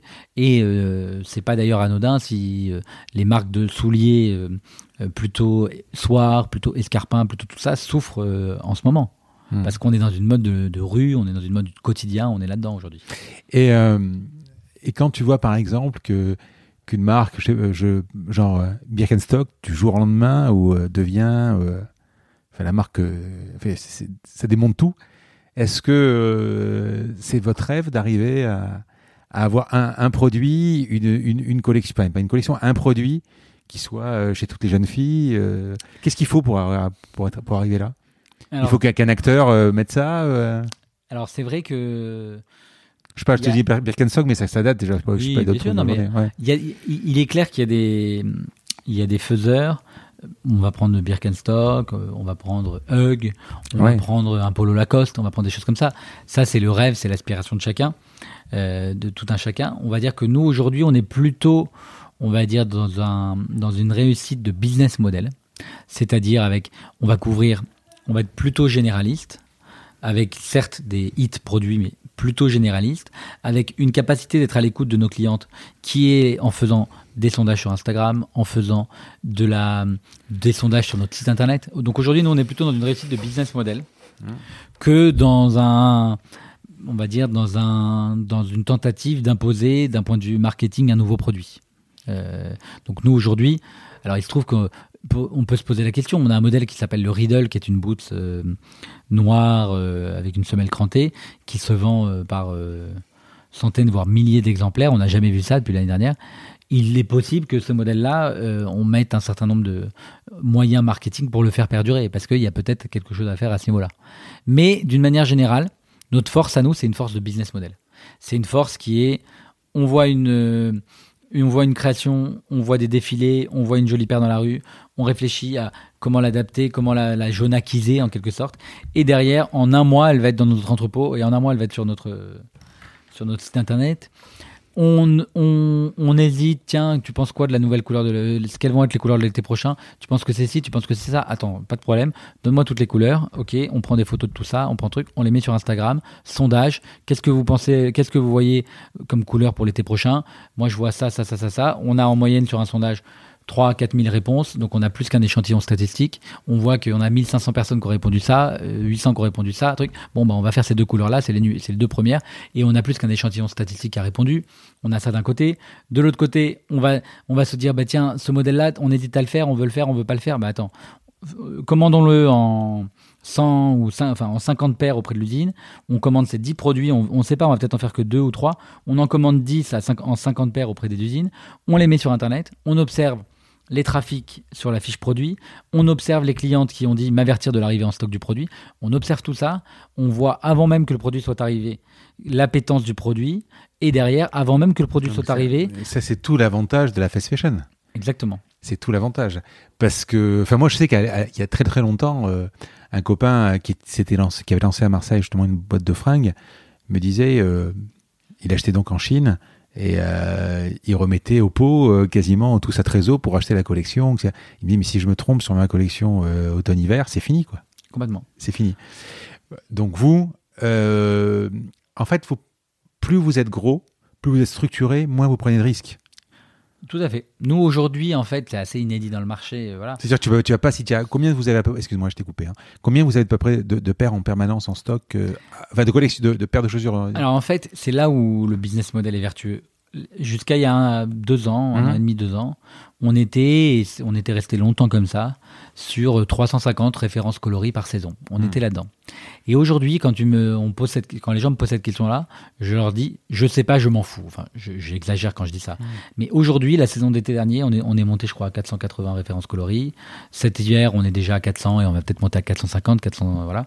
En fait, le- l'avantage d'être un business aujourd'hui, nous qui est en bonne partie drivé par le online, permet de, de tester beaucoup de choses. Et donc en fait, on ne se refuse rien. Donc en fait, quand avant on se limitait à 350 références coloris parce qu'on se disait, bon bah, même dans les plus grands magasins, on pourra pas mettre plus de 350 paires, donc c'est stupide, ça sert à rien de faire plus. Là aujourd'hui, on crée, on crée, ça permet de diluer le risque en plus parce qu'on crée, on, Ouais, on adresse toutes les tendances et on observe. On observe avant même que ce soit arrivé euh, à l'entrepôt, le- l'appétence euh, par le biais des analytics, par le biais des m'avertir de les arriver en stock, par le biais de tout ça. Déjà, on observe quand ça arrive à, l'entrepôt les ventes, on observe tout ça. On a défini aujourd'hui, quand on a un produit qui est en stock et qui et qui tombe en rupture de stock, on a défini aujourd'hui des ratios où on se dit bon, les clientes qui ont, qui ont cliqué sur m'avertir du retour en stock, si on arrive à les satisfaire dans la semaine, il y a à peu près 50% des filles qui vont finalement acheter. Si on, on les si on passe à deux semaines, il y a plus de 50%, on va descendre à 35% et ainsi de suite. Si on met un mois et demi à réassortir un produit qu'elles attendent, et ben quand elles recevront une alerte de stock pour leur dire ton produit est enfin en ligne, si c'est un mois et demi plus tard, on va peut-être avoir 15% de transformation.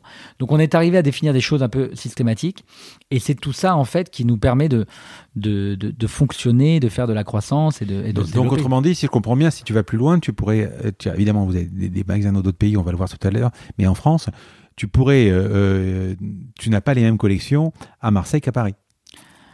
Alors, on a des groupes d'assortiment, donc suivant les Parce- tailles de magasins. on Sur a- les 350 collec- euh, paires, tu en as peut-être 150 qui sont en magasin, donc tu pourras en avoir 120 communes et 30. euh, Voilà, donc en fait, on a, Mm.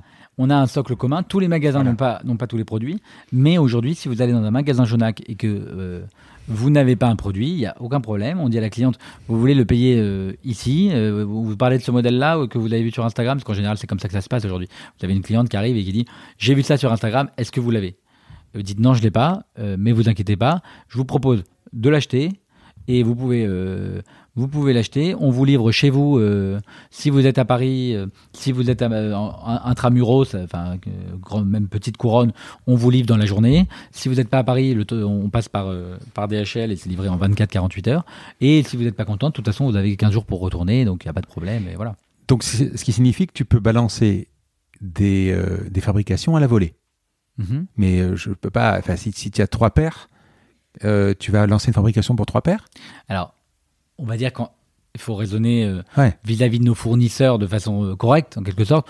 On se, on s'interdit de commander moins de 50 à 80 paires. On va dire, euh, voilà. Mais c'est plus qu'on s'interdit. Oui, il y a, il y a, il y a 7-8 ans, par rapport à la taille de l'entreprise, on lançait, des, on lançait des productions de 12 paires, de 8 paires. De, voilà. Là, aujourd'hui, on va dire que même pour nous, en termes d'énergie, créer une ligne pour euh, 12 paires, pour euh, 8 paires, même pour le test, on va dire, c'est chronophage pour euh, l'usine.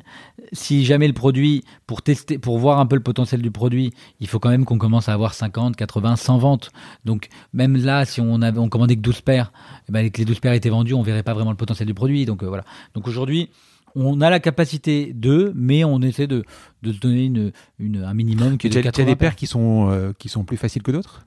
Je sais pas, une semelle plastique comme on voit là, c'est un moule en fait. Donc tu Ouais. Ouais, tout à fait. Mais C'est plus facile que du cuir quand même. c'est plus facile. euh, Mais il faut du. Oui. Mais, mais, mais en réalité, il faut arrêter la chaîne de production pour produire tout ça. Enfin voilà, il y y, y a de la technicité qui fait que euh, on considère nous qu'aujourd'hui, et puis aussi aujourd'hui, on va dire que une mauvaise vente chez Jonac, c'est une centaine de paires. Donc euh, même si c'est la banane du siècle, si on commande 100 paires, on sait qu'au fond de la, à la fin de la saison, elles seront, elles seront finies.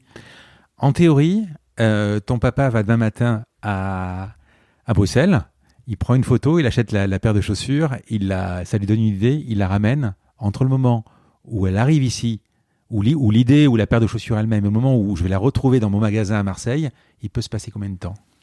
Il va se passer euh, un gros mois, un mois, un mois et demi, un mois et demi. De la Ouais. fabrication au, de- Ouais. de- du, du design? Voilà. C'est dingue. Bah, en fait, il y a deux choses. Alors, s'il ramène une paire, on va dire euh, rose fuchsia, la sorte- la- l'approvisionnement matière peut prendre 4 semaines. Ouais. S'il ramène une paire euh, noire ou cognac euh, dans un cuir. Ouais, il faut le euh, cuir, ouais. En fait, le sujet, c'est l'approvisionnement matière, Hmm. qui peut prendre jusqu'à 4-5 semaines. Mais hormis cet approvisionnement matière-là, aujourd'hui, nous, quand on va dans nos usines euh, euh, à San Joao de Madeira, dans la région de Porto, tu as l'usine, donc c'est un bassin de production de chaussures, tu as l'usine qui est là, collé à l'usine, tu as le cousin du directeur d'usine qui a une usine de semelles, qui est collé à l'usine, et collé à l'usine, tu as la tante ou l'oncle et la tante du truc qui a une tannerie. Et donc en fait, si tu veux aujourd'hui, quand tu vas à San Joao de Madeira, tu as la, tannerie qui est là, l'usine de production de semelles qui est là, l'usine qui produit ses moules, qui, met tout au point, qui est là. Le production de- d'emballage, de, pa- le, producteur d'emballage, de packaging, qui est là aussi. Et le cousin donc, qui a le, petite- le transport. Voilà. Et tu as même d'ailleurs le transporteur qui, qui collecte. euh, Enfin bref, Voilà. tu pourrais même avoir ça. Ouais. Donc en fait, si tu veux, c'est un petit bassin euh, euh, de la chaussure qui produit pour beaucoup de marques, on va dire euh, premium et, et luxe. Ouais. Et en fait, tout est à portée de main. Et ils viennent d'où les cuirs Ils viennent principalement du Portugal. Et ensuite- le, cuir, enfin, de, de la vache au Ouais, directement? Ouais, Ah oui, tout à fait. Donc beaucoup du Portugal. Et ensuite, euh, bassin, enfin Portugal, Espagne, Italie. Et toi qui es, alors, indépendamment du circuit court-lot, toi qui as vécu en Chine, euh, c'est pas, euh, t'as pas eu idée à un moment de fabriquer en Chine? C'est quand même moins Euh, cher. hein. Oui, alors c'était moins cher, j'imagine que ça l'est toujours.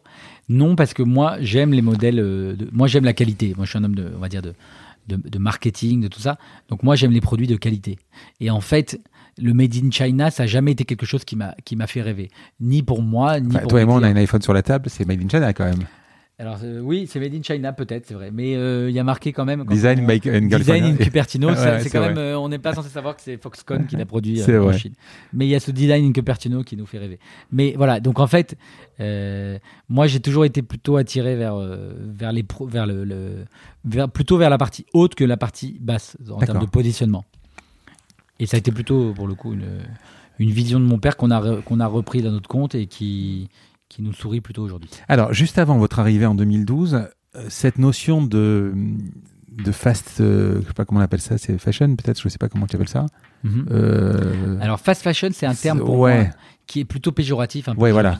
Parce que fast fashion, ça veut dire produire tout le temps, mais aussi il y a une connotation Pas qui cher. est pas chère et pas de qualité qui est Ouais. derrière ça. Donc c'est vrai que nous on est short, euh, euh, sais voilà. pas comment tu appelles ça. donc nous on va dire qu'on est euh, ce qu'on appelle circuit court. Circuit court, C'est voilà. plus adapté. Circuit court avec des produits de qualité et durable. Et c'est à un prix accessible. Alors, quand. euh, donc, tu disais 2000, moi je m'en souvenais pas, mais tu le dis, je le- tu, tu- tu dois le savoir.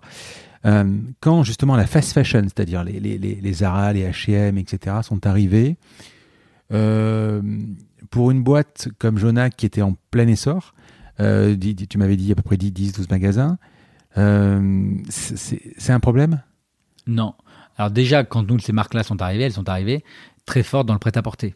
Hmm. Et là encore, la chance qu'on a, euh, qu'on a eue, c'est que elles n'ont pas été euh, branchées chaussures. Et pourquoi elles n'ont pas été branchées chaussures? C'est que la chaussure, c'est un métier plutôt ingrat, on va dire, la chaussure. C'est un métier qui a des niveaux de marge qui sont plus faibles que dans le prêt-à-porter. C'est un métier où quand on a un best-seller, il n'est pas possible de produire de 1 à 10 000 à 50 000 du jour au lendemain. On peut le faire ça sur les t-shirts, on peut faire ça sur les vêtements, on peut plus difficilement faire ça. Donc en fait, quand euh, les gros faiseurs sont arrivés, ils n'étaient pas. euh, et puis les gros faiseurs, ils sont orientés mass market, donc pas forcément chaussures en cuir, et plutôt chaussures en synthétique. Donc en fait, ils n'étaient pas trop sur ce positionnement-là. Par contre, ce qui était intéressant, c'était vraiment de regarder leurs recettes et de dire, mais en fait, ce qu'il faut qu'on fasse, c'est qu'il faut qu'on fasse la même chose, nous, mais dans la chaussure. Le business model était intéressant. Après, là où on s'est toujours démarqué, on se démarque du business model, c'est que le circuit court est intéressant, il faut en apprendre du circuit court. Après, euh, la durabilité des produits, la qualité des produits, bah, c'est là qu'il faut plutôt essayer de regarder ce qui se pratique euh, chez les dans le luxe. Quoi. Moi, je dis toujours d'ailleurs à mes équipes, quand on me pose des questions sur des choses, sur des avis, sur tout ça, je dis écoutez, moi j'ai toujours une chose que je dis, je dis on a la chance en France d'avoir des entrepreneurs comme euh, Bernard Arnault ou comme euh, François Pinault et d'avoir les deux plus gros groupes de luxe en France, LVMH, euh, Kering, qui sont à portée de main. On va se balader avenue Montaigne, on va se balader rue François 1er, on voit tout. On va à la Samaritaine au bon marché, on voit tout. Et donc moi je dis, il faut toujours regarder vers le haut et regarder vers ces acteurs-là. Et donc, en fait, après, ce que nous, on a essayé d'insuffler, c'est toute cette expérientiel luxe, l'expérientiel magasin, l'expérientiel unboxing. Tu ouvres ta ton produit, euh, tu, ouvres ta boîte, tu as une jolie boîte d'abord, tu ouvres la boîte. On te, peut même te donner un pochon si tu veux pas de boîte, on peut même te donner un joli pochon.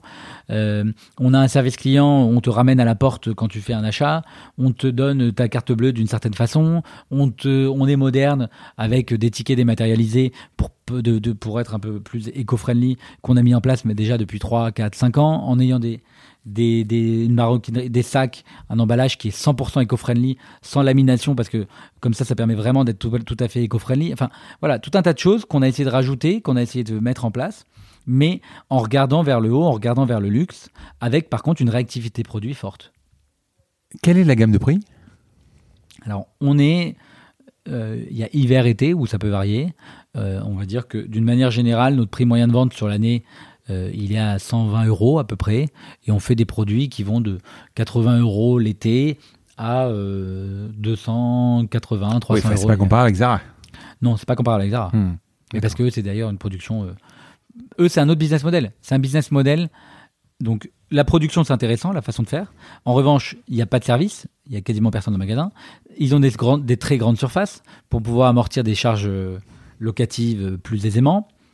Et euh, donc, c'est pas comparable avec Zara. Et c'est vraiment de la fast fashion, quoi. C'est tout le temps de la création. euh, voilà. Alors, tu n'as pas aimé ce terme de, de fast fashion, donc, mais de circuit court. Euh, on a dit que j'ai lu que l'IT était à peu près ta patte euh, quand tu es arrivé. Pas de circuit court sans IT de toute façon.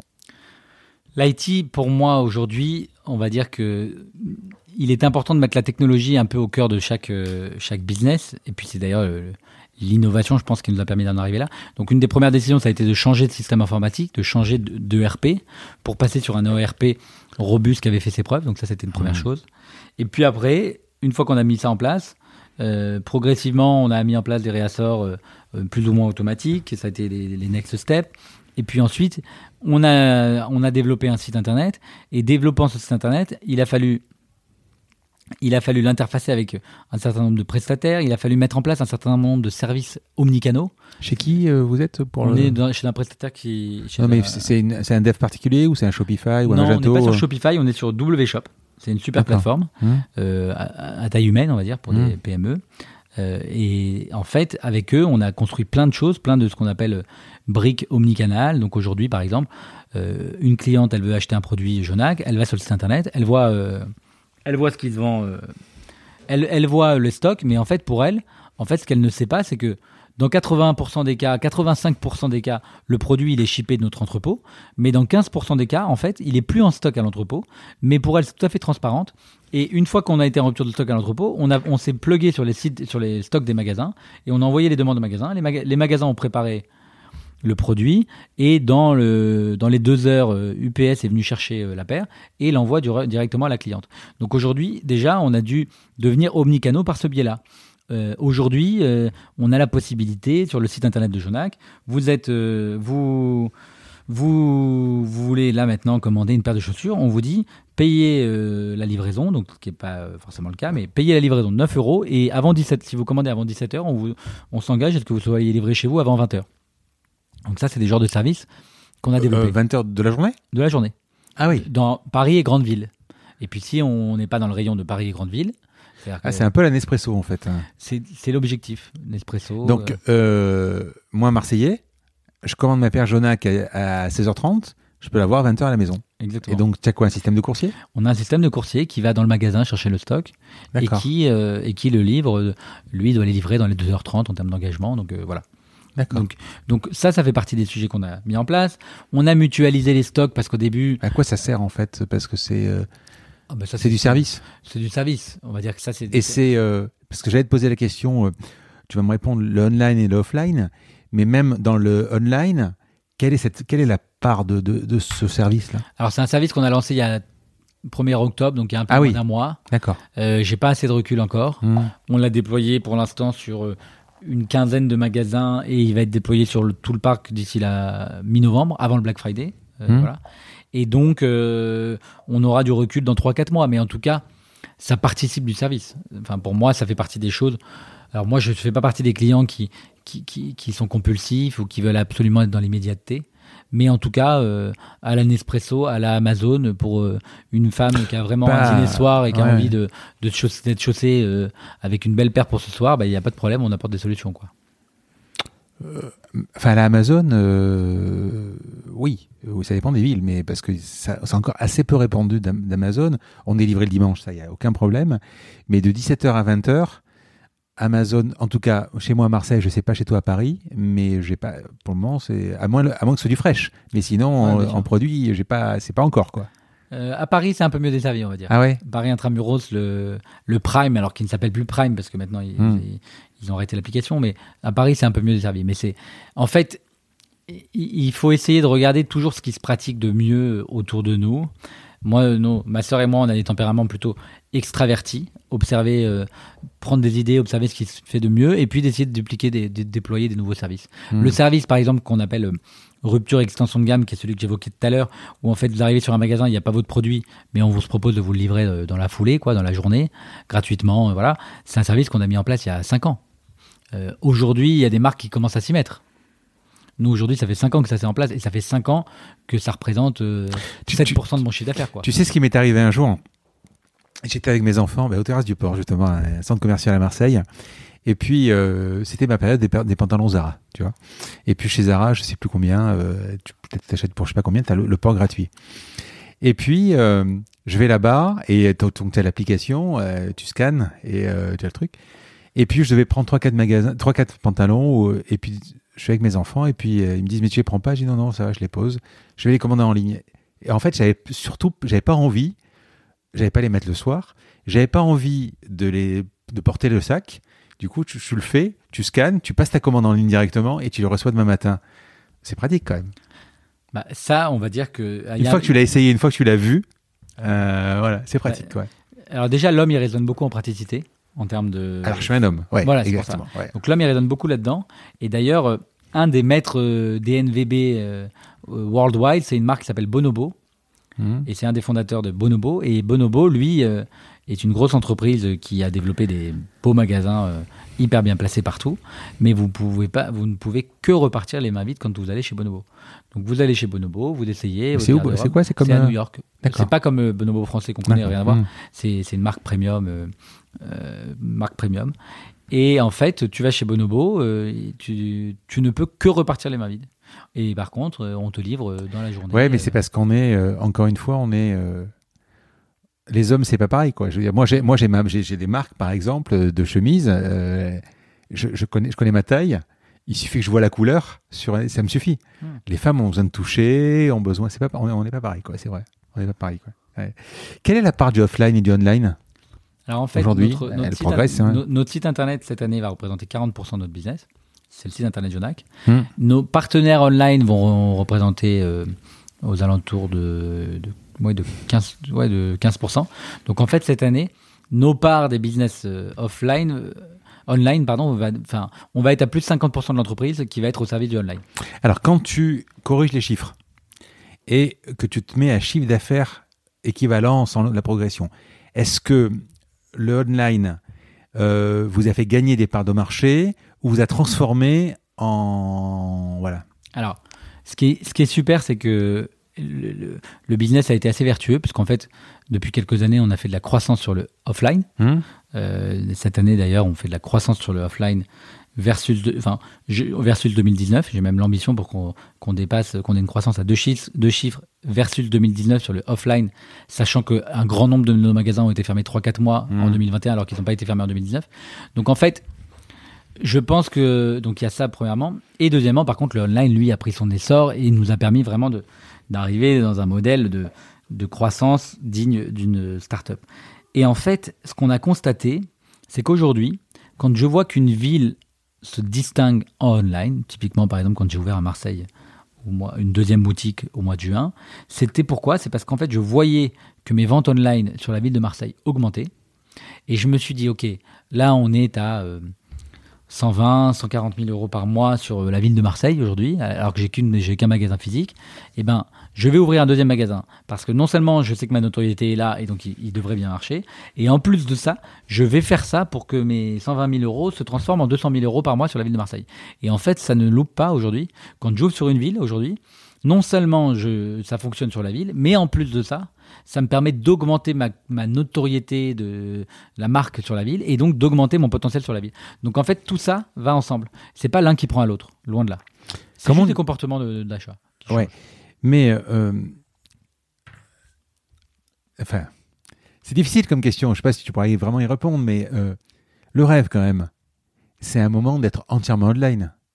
Alors, d'un côté, tu me dis effectivement, on vient de le dire à deux minutes, euh, les femmes ont besoin de toucher, etc. Tu as, as des boîtes qui reviennent, des boîtes 100% digitales qui reviennent, enfin, qui, pas qui viennent, qui viennent sur le, le, le magasin physique parce que bah, c'est un point de livraison, c'est pas mal de choses, point de retour, etc. Mais euh, quand tu vois le Covid, 4 mois de fermeture, quand tu vois les gilets jaunes, euh, quand tu vois le, le prix des loyers et compagnie, enfin, je veux dire, à un moment, euh, je sais pas si tu as. À Marseille, c'est peut-être moins cher, mais euh, c'est sûrement moins cher. Mais quand tu as des dizaines de milliers d'euros de loyer, enfin, je te dis, tu, tu prends euh, trois magasins, ça te fait des- ta ta compagnie AdWords de. Enfin, je sais pas, c'est c'est- quel avantage en fait? Plusieurs choses. Euh, L'un et l'autre ne, ne, ne vont pas. Enfin, ils sont, ils sont, ils sont pas divergents. Ils sont pas, ils sont pas antinomiques. Parce qu'en fait, d'ailleurs, on le voit bien. Aujourd'hui, euh, vous parlez à une DNVB. Hum. euh, son rêve, c'est d'ouvrir des magasins, on va dire. Donc aujourd'hui, en fait, pour que tout fonctionne, et c'est ça qui crée beaucoup de valeur, il faut la notion de marque. Et la notion de marque, elle, s'impose plus difficilement sans un lieu physique dans lequel on se reconnaît. Alors le lieu physique, il n'est pas obligé d'y en avoir dans toutes les villes. Par exemple, on prend une marque comme Cézanne. Cézanne, elle a un temple rue Saint-Fiacre euh, ici, qui est une, un appartement Cézanne comme elle l'appelle. C'est, on, on y voit tout un tas de, on, on- c'est, il y a un, un beau merchandising, il y a de l'événementiel qui s'y passe, il y a, il y a, c'est une représentant, une représentation. Oui, mais comme tu disais, rue Montaigne, c'est, euh, la Montaigne, c'est les, les vaisseaux amiraux de. Voilà. Ouais. Et donc en fait, aujourd'hui, l'un et l'autre ne sont, sont très complémentaires. Et donc, c'est, on va dire que le rêve n'est pas d'être tout à fait d'être tout online. En revanche, ce qui est sûr, et ça c'est ma vision à moi, après d'autres marques ont une autre vision et, chacun euh, a son business model, c'est qu'aujourd'hui, il est, pour moi, le commerce dans des villes qui ne sont pas des métropoles, dès qu'on va rentrer dans un niveau de ville, de ville moyenne, ce commerce-là, il risque d'avoir des difficultés et il en a déjà connu et il risque d'en connaître davantage parce qu'à un moment donné, rentrer en compétition contre des acteurs online qui, ont toute une, toute une offre euh, à vous proposer, qui n'ont pas de rupture de stock parce qu'ils ont tout le stock de l'entrepôt, qui ont tout un tas de choses, c'est le commerce dans ces villes-là, il risque d'être difficile.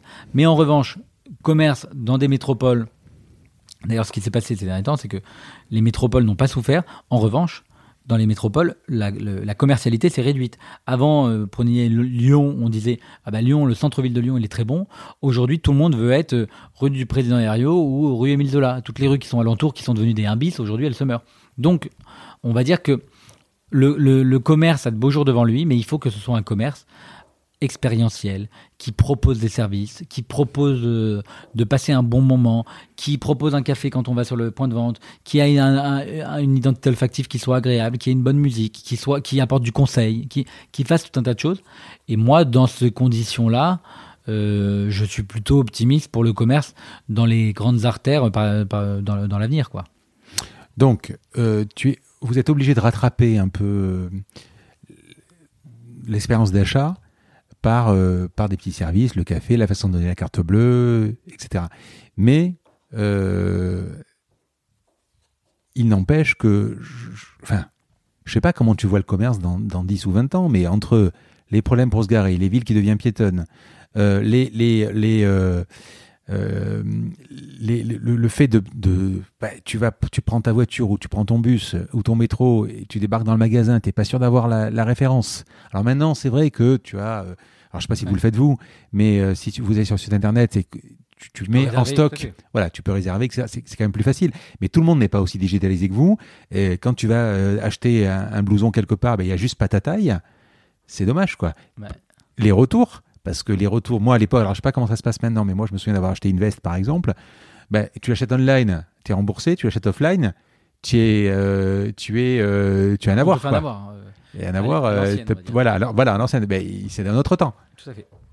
Donc ça, euh, voilà. quand tu regardes les, les- les, justement les euh, quelles métriques aujourd'hui euh, te fait vibrer sur ces deux-là, il y en a sûrement d'autres, hein, mais te fait vibrer, c'est plutôt euh, le chiffre d'affaires généré en ligne ou, hors- ou, euh, ou hors ligne?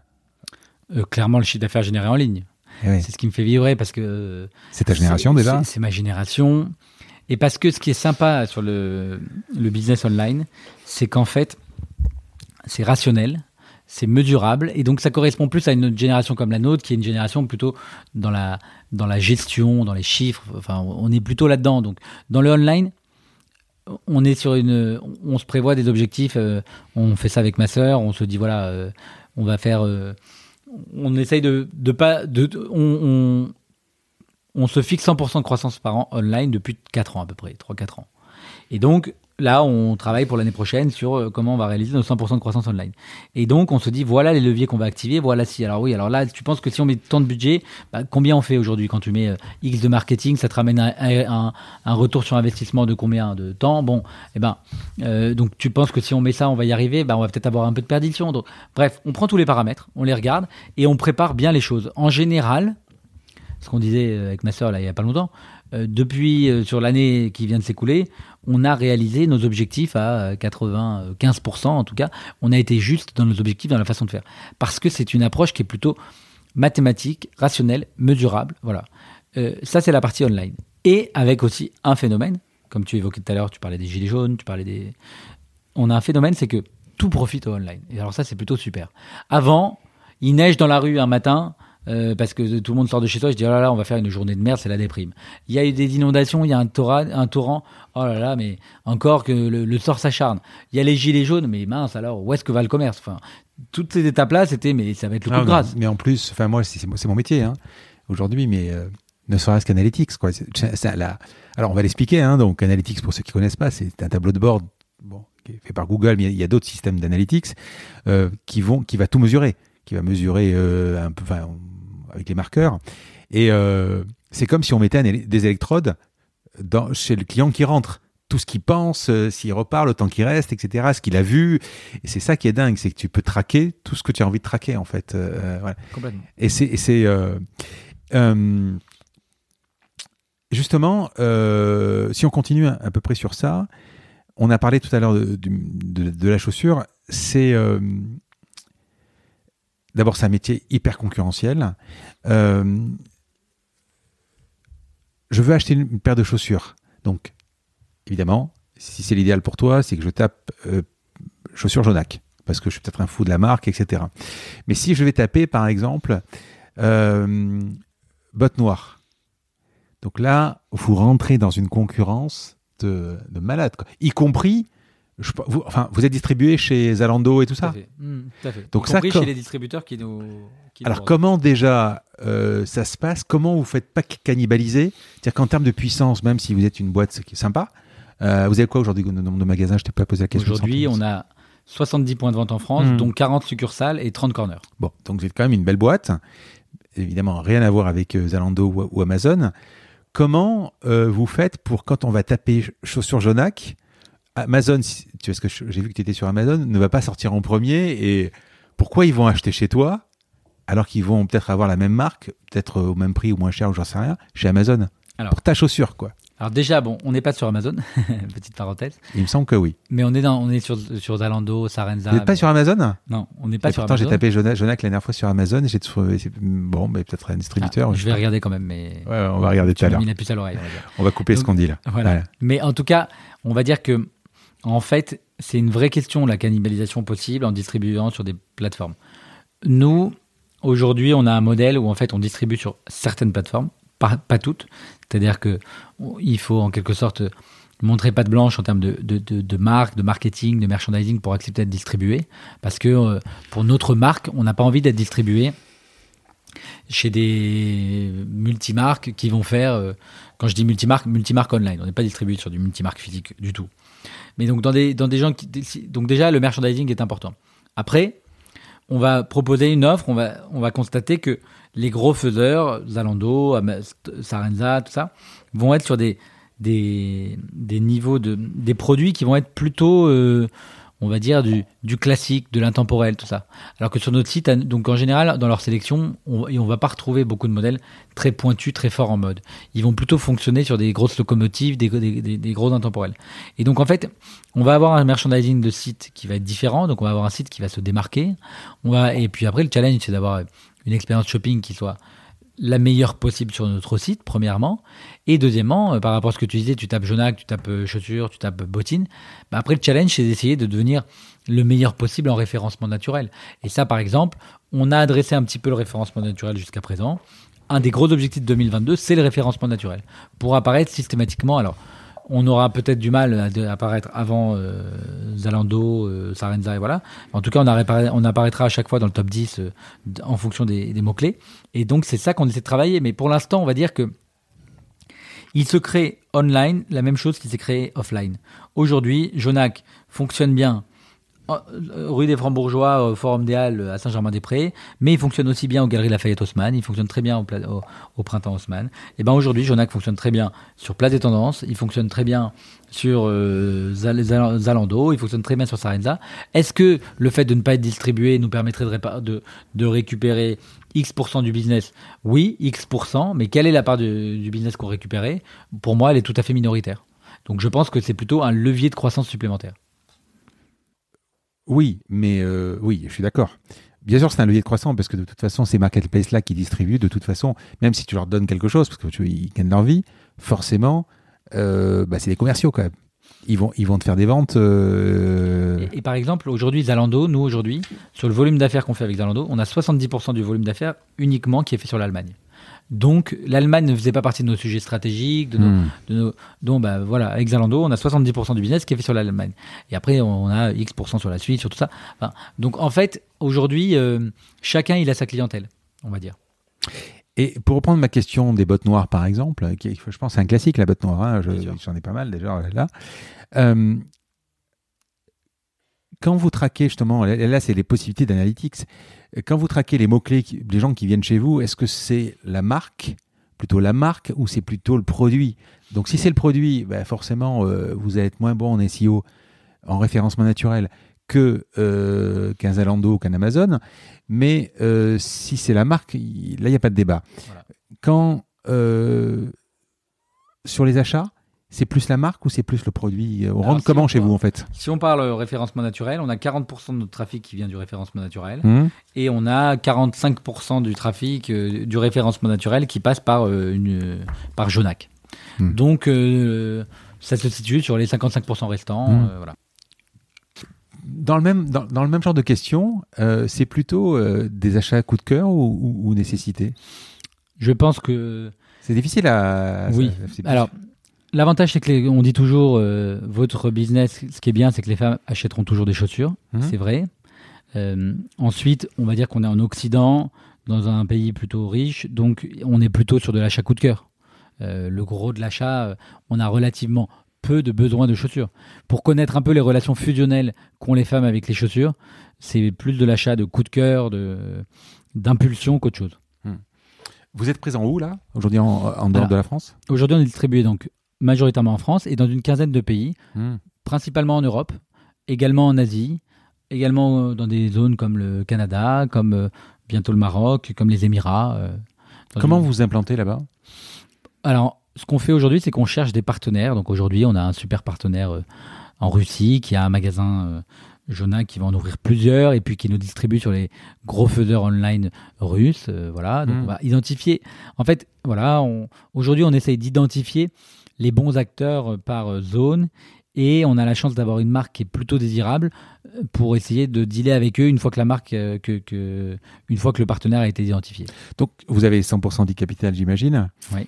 Euh, si je veux m'implanter, euh, si je veux, si j'ai un magasin de, enfin si j'ai une chaîne de magasins au Mexique par exemple, je peux te contacter et te dire euh, voilà j'ai envie de distribuer Jonac au Mexique. Tout à fait. Voilà. pour aller plus vite, plus haut, plus loin, vous avez envisagé d'ouvrir le capital, je sais pas, des levées de fonds ou non? Non, on n'est pas dans cette euh, démarche-là. On a un business model qui est plutôt vertueux, sain, qui gagne de l'argent avec du fait également qu'on est devenu une entreprise avec une forte part de online. Bah, notre besoin en fonds de roulement, il n'est pas négatif, mais presque. Hein. C'est-à-dire qu'aujourd'hui, euh, on est.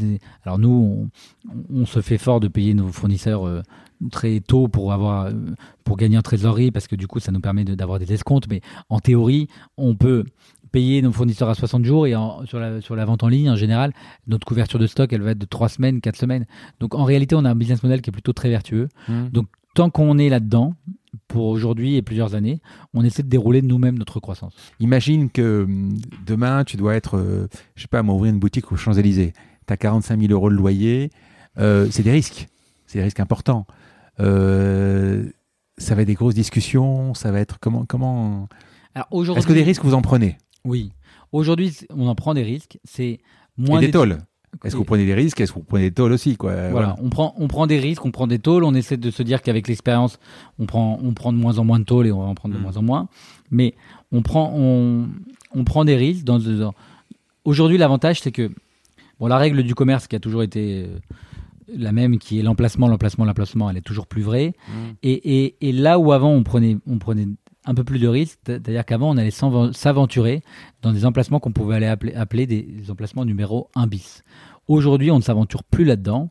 Et même quand on a un magasin en emplacement numéro 1 bis qui gagne de l'argent, on va chercher un autre magasin en emplacement numéro 1 et on fermera ce magasin 1 bis qui gagne de l'argent parce qu'on est convaincu que on est une marque et qu'aujourd'hui, on ne doit être plus qu'en emplacement numéro 1. J'ai pas compris un bis. Un bis, C'est la rue d'à côté quoi. C'est la ça rue d'à côté, quoi. C'est la rue où vous avez des marques un petit peu moins sexy qui existent. Donc pas rue Émile Zola ou rien quoi. Donc, Voilà, exactement. Si on prend Lyon, c'est cet exemple-là. Mm. Donc en fait, aujourd'hui, on est plutôt là-dedans. Et donc, ça, ça, ça rend, euh, hormis, on va dire, euh, l'ego, c'est-à-dire demain, je, demain, si je me dis, voilà, je rêve de la boutique rue Saint-Honoré, bah, si je rêve de la boutique rue Saint-Honoré, là, je peux faire prendre un vrai risque à mon entreprise parce que je vais devoir aller prendre une boutique avec un million d'euros de loyer. C'est un choix, je le fais, je le fais pas. Euh, mais en tout cas, là, c'est le genre de choses où je prends un gros risque. Quand on prend le- les autres emplacements partout en France, les Champs-Élysées font partie des gros risques et des vraies visions stratégiques. Après, les autres emplacements en France, il y a des prix de marché. On est en moyenne à une valeur locative qui est entre 1000 et 2000 euros du mètre, euh, avec un fonds de commerce qu'on va payer en amont et plutôt un loyer plutôt modéré. Donc, si on a la trésor pour payer le fonds de commerce ou si les banques elles nous suivent pour avoir le fonds de commerce, on va pas, euh, va, ça va pas nous empêcher de dormir et on va être légèrement endetté. Donc aujourd'hui, c'est plutôt euh, pragmatique, rationnel et, les les écueils ou les tôles qu'on peut prendre, elles sont elles sont moindres qu'il y a quelques années. Pour ceux qui nous écoutent, qui sont pas parisiens, euh, tu parlais de Champs-Élysées ou de Faubourg Saint-Honoré. euh, ça peut coûter combien un magasin de 100 mètres carrés, par exemple, en mensuel, en loyer? Sur Si un truc hyper premium à Paris? Hyper Premium, rue Saint-Honoré, qui est la rue du luxe, euh, vous allez payer plus de 100 000 euros par mois euh, pour un 100 mètres carrés euh, Ah ouais. rue Saint-Honoré. Putain, on- en- quand t'es fermé en période de Covid, ça fait mal. Exactement. En 2014, euh, vous aviez 80 points de vente et tu déclarais sur BFM que vous, que vous deviez doubler d'ici 5 ans. En fait, vous l'avez pas fait. Et pourquoi? Ça ça pas passé comme prévu, en fait Bah en fait, on l'a pas fait parce que on s'est rendu compte que c'était une eu plutôt une chance, une aubaine de ne pas avoir trop de points de vente, qu'il valait mieux que les points de vente soient sélectifs et qu'il valait mieux aller chercher le gros du chiffre d'affaires sur internet. Mm. Et donc c'est pour ça qu'on ne l'a pas fait et c'est pour ça que si même tu me demandais aujourd'hui euh, où je vois ma marque dans 5 ans, dans 10 ans, euh, je la vois avec des flagships dans les grandes villes. Hmm. Donc demain, l'Angleterre euh, sera peut-être euh, trois flagships à Londres, ou un flagship à Londres, ou deux flagships à Londres. C'est quoi des, des, des- des corners ou des... Des, flagships, c'est-à-dire des magasins, des vaisseaux amiral Oui, oui, dans des grandes villes. Non, non, mais j'ai bien compris. Mais euh, quoi Entre en, euh, En- emplacement numéro 1, etc. Emplacement numéro un, voilà. Donc en fait, si tu veux, aujourd'hui, on n'est plus dans une dans une démarche de- d'ouverture de, points de vente. Sur la France, on a notre historique avec des magasins, avec une notoriété, avec un maillage par grande ville. Mais sur l'international, on va plutôt avoir une stratégie qui va être tournée vers des magasins flagship, des vaisseaux amiral dans chaque grande ville internationale, et derrière un site internet très fort, derrière une distribution en department store euh, euh, plutôt forte. Enfin voilà, c'est plutôt dans cette dynamique-là qu'on va être. Vous, vous livrez à l'international? Oui. Ouais. On- on- Et les US bah, aujourd'hui, par exemple, les US, ça fait partie des villes, euh, enfin des pays qui nous font rêver. Aujourd'hui, euh, les US, c'est mon premier pays en termes de vente en ligne. Aujourd'hui, je fais à peu Ah oui près euh, un million et demi d'euros de chiffre d'affaires en ligne sur les US. Donc c'est En départ de France? En départ de France. Et combien tu factures le port? Euh, bah, c'est gratuit et, euh, et c'est gratuit parce qu'en fait il y a une, une spécificité sur les US c'est que pour pousser pour inciter au e-commerce euh, international on- lorsqu'on a des paniers des paniers moyens qui ne dépassent pas 800 dollars on n'a pas de TVA donc en fait euh, quand tu as un panier moyen ce qui est notre cas qui est toujours de 800 dollars 200 250 dollars bah, tu peux partir du principe que vu que tu n'as pas de TVA bah, 200 dollars sans TVA bah, tu économises 40 dollars euh, les 20% Et c'est le port. et c'est le port, et donc du coup le port est gratuit. D'accord. Et oui, parce qu'on ne fait pas la même chose. Moi, je suis dans l'e-commerce, mais moi, c'est hors taxe. Et la TVA a une incidence dans ce cas-là. Enfin, moi, elle n'a pas d'incidence, en fait. Mais toi, par contre, tu la perds, la TVA, quoi. Ouais, c'est ça. Voilà. Et oui. On va passer aux questions perso? Oui, ça fait. Dernière partie. Alors, à quoi ressemble une journée type? Eh ben, une journée type, euh, comment dirais-je? Je suis réveillé tôt parce que j'ai un, un, bébé, donc une journée type, c'est de donner le biberon à mon fils, un Mhm. jour sur deux avec ma femme. Ensuite, euh, petit déjeuner euh, en famille avant d'amener mes enfants à l'école. Euh, ensuite, j'arrive au bureau. Euh, je suis au bureau la plupart du temps. Je suis une journée par semaine dans un cowork. C'est plutôt agréable de prendre un peu de, la, un peu de recul. Un cowork? Ouais. Je travaille euh, Ouais, ouais, j'ai bien compris, mais, mais euh, à Paris? À Paris. C'est pour être près de chez moi, pour être euh, D'accord. pas perdre de temps dans les embouteillages, ce genre de choses. D'accord, c'est marrant. Donc ça, c'est plutôt agréable. Donc tu rencontres, tu écoutes, tu rencontres, tu vois des gens différents. Oui, voilà, euh, voilà. Et derrière, tout, quand je suis au bureau en permanence, je regarde, je commence par regarder mes chiffres. Je, je fais mes différents sujets. Moi, je suis très orienté, on va dire, autour de tout ce qui va toucher beau, de tout ce qui va toucher euh, donc beau les, les- les magasins, tout ce qui va toucher euh, euh, approvisionnement, performance, euh, push vers euh, push des produits, tout, tout genre de choses. Donc je regarde un peu ces- tous ces chiffres-là, toutes ces statistiques-là.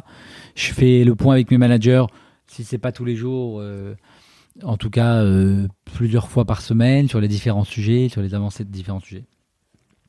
Pas mal de rendez-vous, euh, pas mal de rendez-vous, et puis en général, euh, je pars d'ici vers 7h, 7h moins le quart, et de façon à être chez moi à 7h30 euh, pour coucher mes enfants et pour profiter d'eux une petite heure avant qu'ils dorment. On va juste réintégrer une question que j'ai oublié de faire, après on prendra la suite. Je voulais qu'on parle de, ven- de vente privée, en fait, juste ça t'embête pas. Euh, alors je sais pas si tu pourras me répondre aussi. Bien sûr. Euh, samedi matin, justement, euh, quand je t'ai écrit, euh, au même moment, j'entends le bip, euh, les nouvelles ventes de vente privée. Et donc, je vois Jonac. Euh, c'est eux qui viennent vous chercher. Enfin, c'est pourquoi vous vous allez sur vente privée en fait? Alors oui, c'est Vente Privée qui vient nous chercher. Hum On va sur Vente Privée parce que on est une, une marque qui fonctionne donc en circuit court avec relativement peu de stock. Mhm. Et donc, en réalité, en faisant euh, une ou deux ventes dans la saison, euh, alors une avec vente privée, une parfois avec d'autres acteurs, tout cas, en faisant une ou deux ventes de la saison, dans la saison, on arrive à écouler tout notre stock de la saison en 4 jours, en 5 jours. Donc, on va dire que non seulement l'image est plutôt bonne, c'est une campagne, presque une campagne marketing, une vente sur vente privée, Mais c'est le stock, euh, c'est pas le stock. euh, c'est le stock de l'année passée. Voilà. Voilà. Donc c'est le stock N-1 qu'on écoule et en fait en 4 jours euh, ou en deux fois 4 jours si c'est pas avec vente privée ça va être avec un autre faiseur euh, voilà Hum. en deux fois 4 jours dans la saison au revoir et merci. On a écoulé tout le stock de l'année dernière. On passe à autre chose. On a généré de la trésor et euh, et notre stock il, il il circule pas euh, il traîne pas pendant des années. Et donc c'est plutôt quelque Combien, chose de combien de paires à peu près euh, une vente vente privée? Une vente vente privée ça va être entre 20 et 30 000 paires. Euh, tu, tu, tu bosses beaucoup? Tu, as- tu prends le temps de vivre ou tu, tu bosses quand même malade?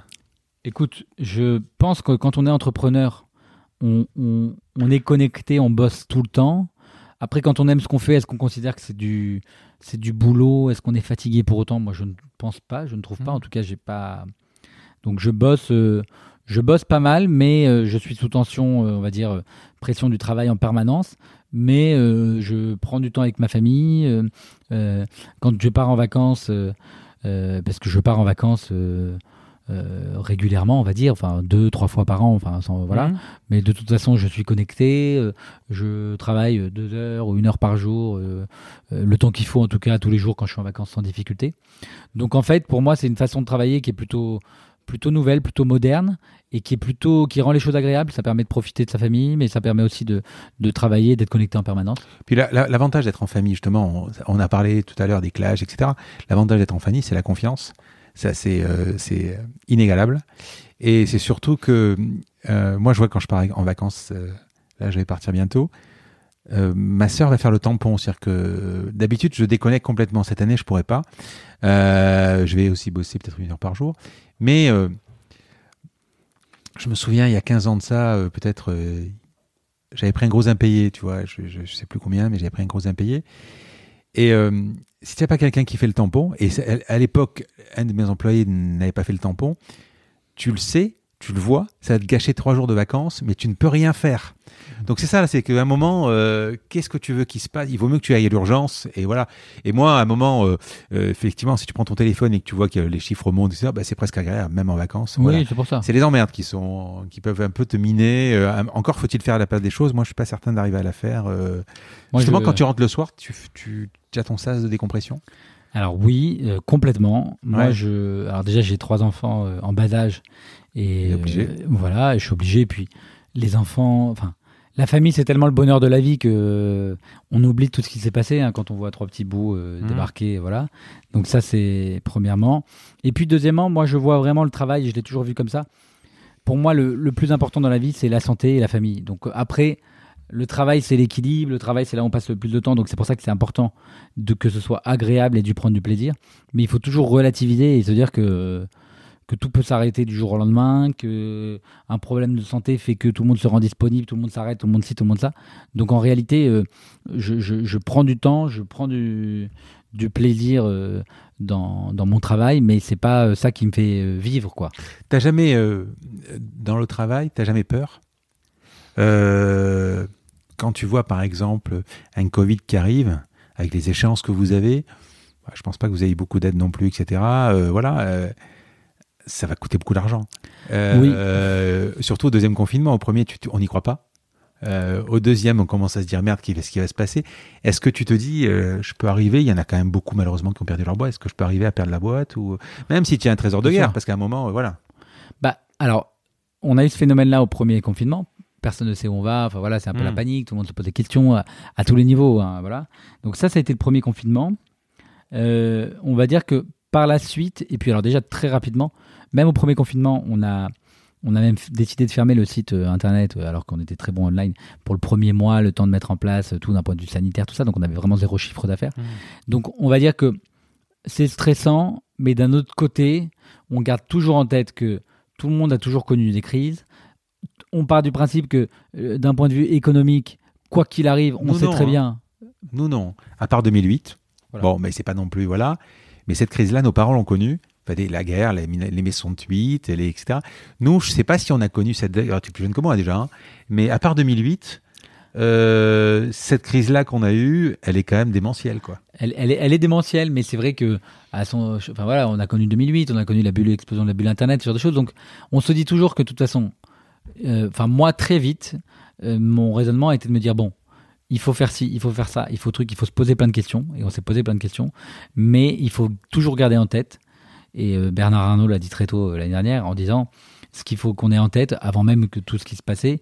Il a dit nous nous ressortirons vainqueurs de cette crise d'une façon ou d'une autre. Et en fait, il faut tout faire pour sortir vainqueur d'une crise. Et nous, c'est un peu ça notre ma philosophie qui m'a animé depuis. J'étais pas du tout angoissé au deuxième confinement, pour être euh, tout à fait honnête. Et d'ailleurs, on a réalisé un mois de novembre 2020 flat versus 2019. C'est-à-dire qu'en fait, on a réalisé le même chiffre en ayant tous les magasins fermés Mmh. qu'avec notre site internet versus euh, l'année d'avant où il y avait et le site internet et 70 magasins. Donc du coup, ça a bien montré le truc. Et donc en fait, euh, on a eu cette inquiétude-là qui a duré quelques semaines pour moi au premier confinement. Et puis après, on se dit, bon, euh, le gouvernement, il, il passe sa vie à mettre sous perfusion euh, je ne sais quelle profession euh, depuis euh, 30 ans, en France Ouais, notamment. mais- Donc euh, il y a Et des en, plus, au premier confinement, si tu veux, euh, d'abord, tu as le président qui parle et il t'annonce 30 jours ou 40 jours ou je sais plus combien de, de Ouais. fermeture. Mais je sais pas si tu t'en souviens, mais euh, on avait quand même un peu cette histoire. Tu vois, là, tu vois, tu t'allumes la. T'allumes la télé, tu as toujours, tous les jours, tu as trois Airbus qui tombent, quoi. Je veux dire, tu as, tu as- as 800 morts, 700 morts, 500 morts. Euh, c'est- dingue. Et finalement, on est presque là à se dire, moi, je sais que j'avais peur pour mes parents. Bien sûr, Voilà, c'est la santé aussi. complètement. C'est la santé. Après les affaires, bon, euh, voilà. Et après quand tu vois que finalement euh, bah, les vaccins arrivent, etc., tu te dis bon, mais voilà, c'est après c'est le business forcément. Bon, de toute façon, on retombe toujours à un moment. Mais, euh, mais par contre, en termes de philosophie, alors moi, je, Hmm. c'est- c'est pas, c'est pas politiquement correct de le dire, mais pour moi, la période, enfin, le, Covid a été vraiment quelque chose de game changer en fait. Pour mon entreprise, par exemple, ça a été vraiment game changer parce qu'en fait, ça nous a permis de faire en, six mois, en un an, enfin, tout ce qu'on avait en tête de faire pour transformer l'entreprise euh, à tous les niveaux, d'un d'un point de vue euh, online, d'un point de vue IT, d'un point de vue humain. On a fait en très peu de temps tout ce qu'on aurait fait d'habitude en 2, 3, 4 ans. Mais comme on ne savait pas de quoi demain serait fait, il fallait qu'on aille au plus efficace. Hmm. De toute façon, enfin moi je sais que j'ai vécu... Euh, nous, nous, sur l'imprimerie en ligne, euh, quand tu enlèves euh, la restauration, l'aérien, le tourisme, etc., ça a été très difficile. Par contre, en Game Changer, effectivement, moi j'ai bossé, j'ai pas arrêté de bosser, j'étais quand même 6 h du matin à 7 h du soir tous les jours, et j'ai fait des choses incroyables, quoi. J'ai tout revu. À un moment, tu te prends 95%. Enfin, nous, on était en mois de mars, on était à 95% de chiffre d'affaires. Donc, autrement dit, il n'y a rien. Il ne se passe rien. Tu vas pas. J'avais pas envie de rester de faire ma, mon, mon, confinement devant la télé. Euh, et voilà, tu, tu, fais des, du travail de fond, vraiment. Quoi. Et c'est. Quelle boîte connue tu aurais aimé créer? Euh, Réfléchissons alors. Comme, on va dire que moi, les boîtes qui me font rêver, c'est les boîtes où tout, tout est parfait. Donc tout est, ou en tout cas, il y a une aspiration à la perfection. Donc ça va de Nespresso, en passant par Apple, en passant par les marques de luxe. Euh, J'ai bien compris qu'Apple, si tu commences à citer Foxconn et compagnie, c'est que tu, tu, tu, dois être comme moi, euh, Apple à, fond. Donc toutes les marques, on va dire, qui ont une attention aux détails forte, sont pour moi mes modèles. Hmm. Et pour moi, c'est... Et en fait, nous, par exemple, Jonac, on, depuis plusieurs années, on s'est premiumisé en faisant des produits toujours plus beaux. Voilà. Moi, ce qui me fait vibrer, c'est quand mes produits sont plus beaux, quand mon, packaging est plus beau. Et au fur et à mesure où, en fait, on arrive à, réussir notre pari de se premiumiser, de faire ce qu'on. Eh ben, je me dis, bon, bah tiens, voilà. Là, euh, j'ai mis en place des pochons pour mes clientes. Euh, qui des chaussures, on va leur donner des beaux pochons. Euh, de, voilà. On va faire des belles boîtes. avant, c'était des boîtes qui étaient euh, démontables. Maintenant, on va faire des boîtes d'office montées.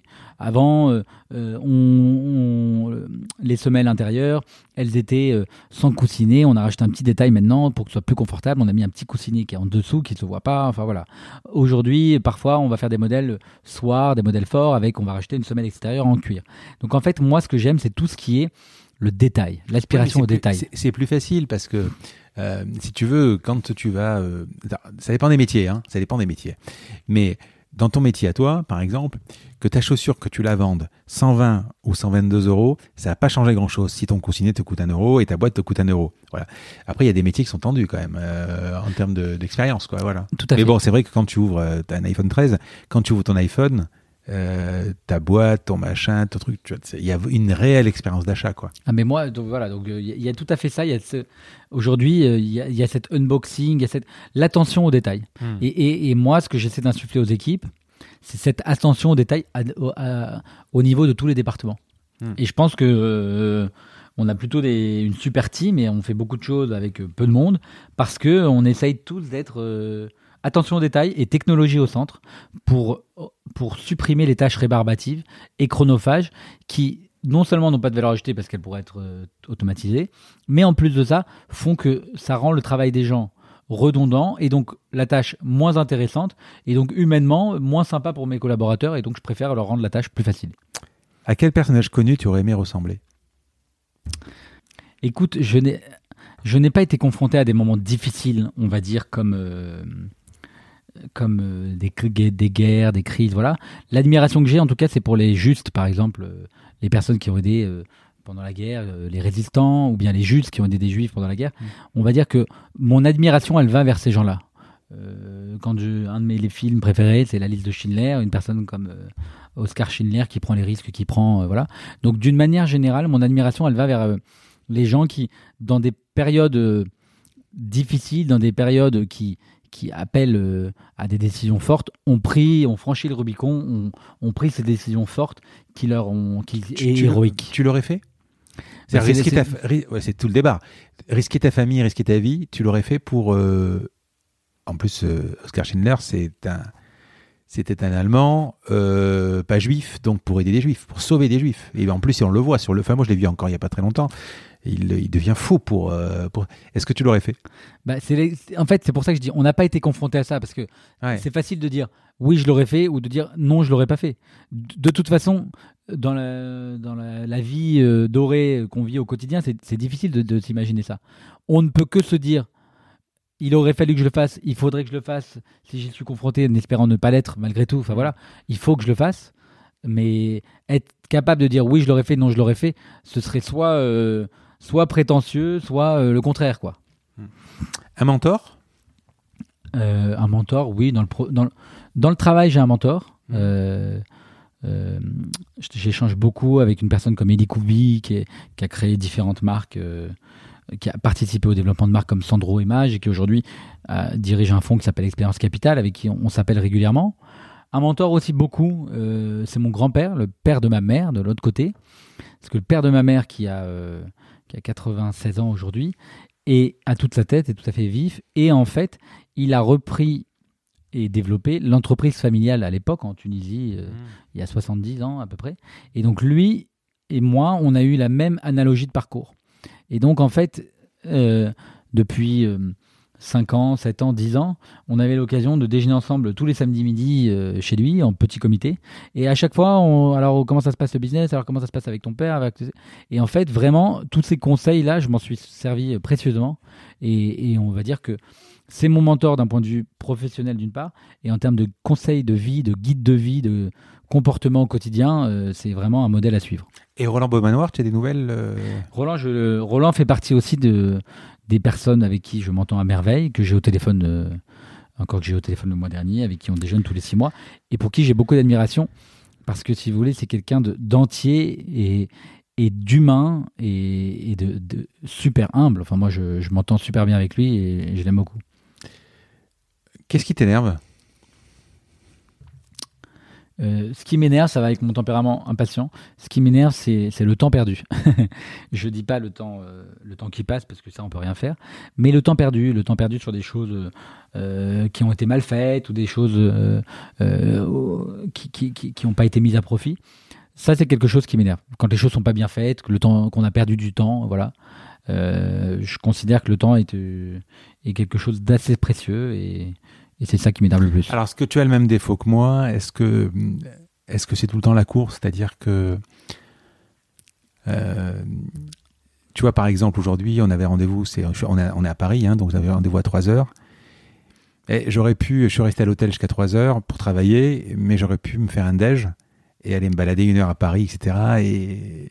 Mais le problème, c'est que cette heure-là, je vais la, je vais la, je vais, je la rattrape. Est-ce que tu prends le temps de, quand je te posais la question de temps de vivre, euh, est-ce que tu pourrais prendre une après-midi à te détendre ou, euh, ou tu te dis putain, je, je vais pas y arriver quoi? Oui, je le fais complètement. Je le fais complètement. Euh, la semaine dernière, c'était la FIAC. J'ai pris le mercredi après-midi. Mmh. Euh, J'étais avec ma femme et mes enfants à la FIAC. Oui, je le fais justement parce que je me dis euh, la vie euh, peut être trop courte pour euh, et on ne sait jamais de quoi elle est faite. Donc il faut vraiment profiter du moment présent et ça je je m'évertue à le faire. Et j'ai une grande chance, ça c'est faut reconnaître, c'est une grande chance, c'est que j'ai besoin de très peu de sommeil.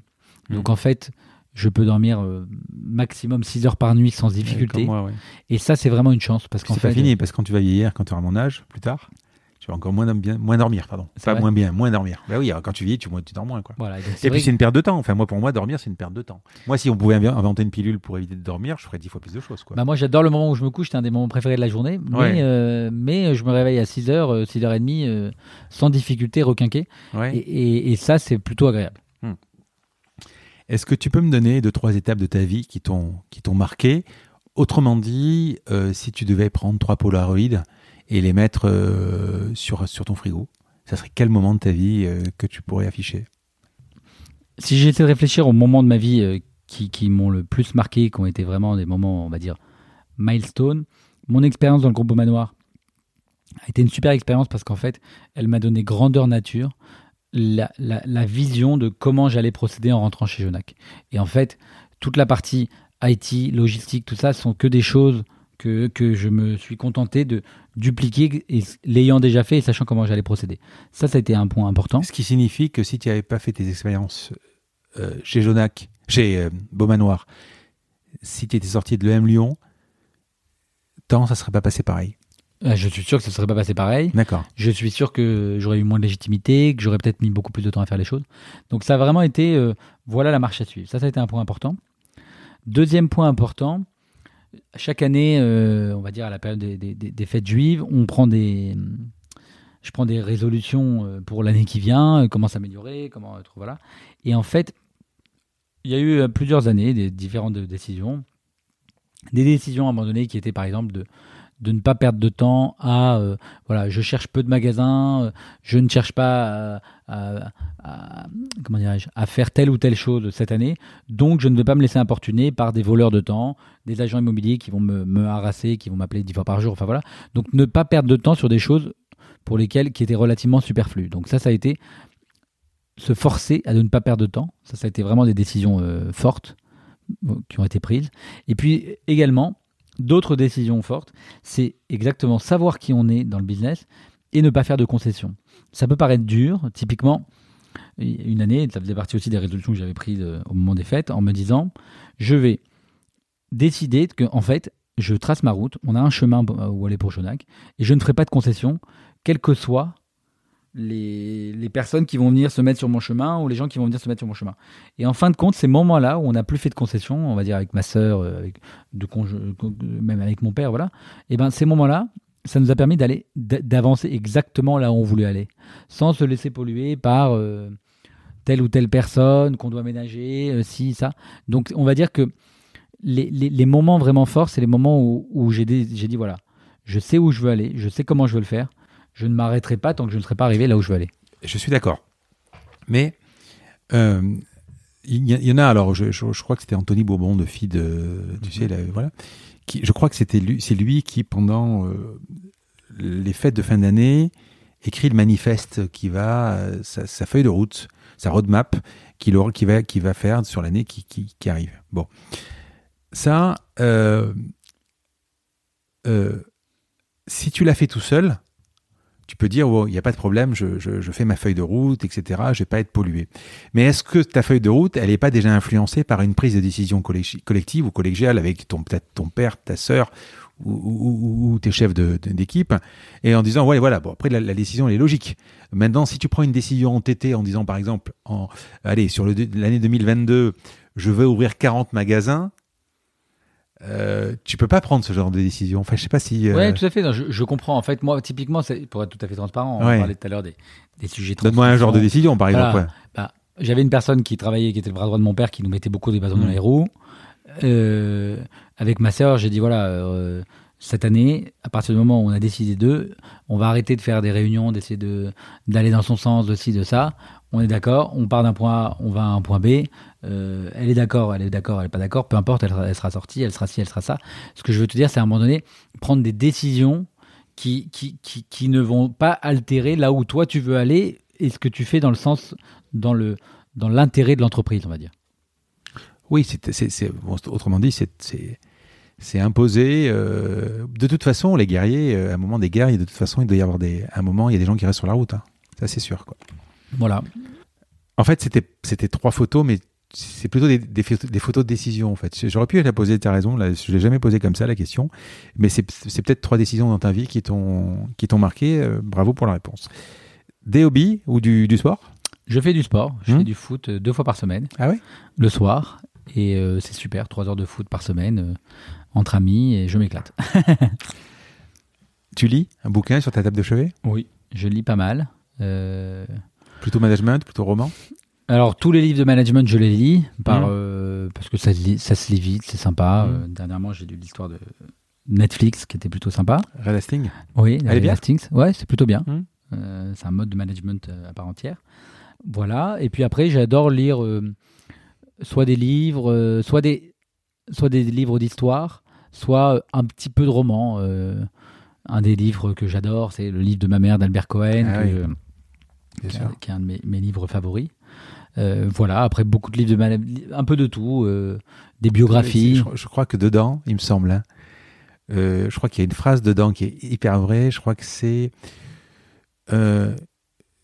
tous les hommes croient leur mère immortelle, les pauvres fous, sitôt punis. Il me semble que c'est une phrase qui est dedans. Oui, c'est tout à fait ça. Ouais. Je te dis ça pourquoi? Parce que euh, ma mère m'avait imprimé cette phrase-là. Elle m'a dit, tu vois, des fois, je t'appelle, tu réponds pas. Des fois, des fois, tu voilà. Et elle m'avait dit ça, elle m'a dit, voilà, et elle l'avait affiché, je sais plus trop où. Et cette phrase-là m'est jamais, euh, m'est jamais sortie. Et malheureusement, je touche du bois que, encore une fois, que mes parents soient, là, mais un de ces quatre VD1, ça va arriver. Et euh, ouais, on sera puni tôt ou tard, quoi. c'est, sûr. Quoi. Le plus tard possible. Le plus tard possible, ouais, ouais. Euh, ouais, ouais. Film ou série? Alors, Aujourd'hui, on est à brevet de série, donc on va dire que j'ai mes, mes séries que j'adore. euh, Lesquels, par exemple? Suits, Scandale, Homeland, mais aussi d'autres Gilles type euh, Your Enthusiasm, voilà. Hmm Une, une bonne série qui est passée sur Amazon, qui est passée incognito, qui est super, qui s'appelle Modern Love, qui est, euh, qui, qui est passée dernièrement sur Amazon. Elle est, elle est passée Euh, inaperçue. Je sais pas si ça parle de quoi? Ça parle de, de- dans les colonnes du New York Times, il y a des histoires d'amour qui sont racontées euh, tout le- de- depuis toujours. Hmm. Et en fait, euh, c'est une série qui part de cette, euh, de cette histoire d'amour qui sont racontées dans le, dans le New York Times. Et c'est assez, c'est assez émouvant, assez joli. Il y a un fil conducteur dans chaque saison. C'est assez, c'est, c'est vraiment bien. Je confonds alors. Je te pose l'avant-dernière question du podcast. Qui pourrait être le prochain invité de mon podcast que tu pourrais me présenter et pourquoi?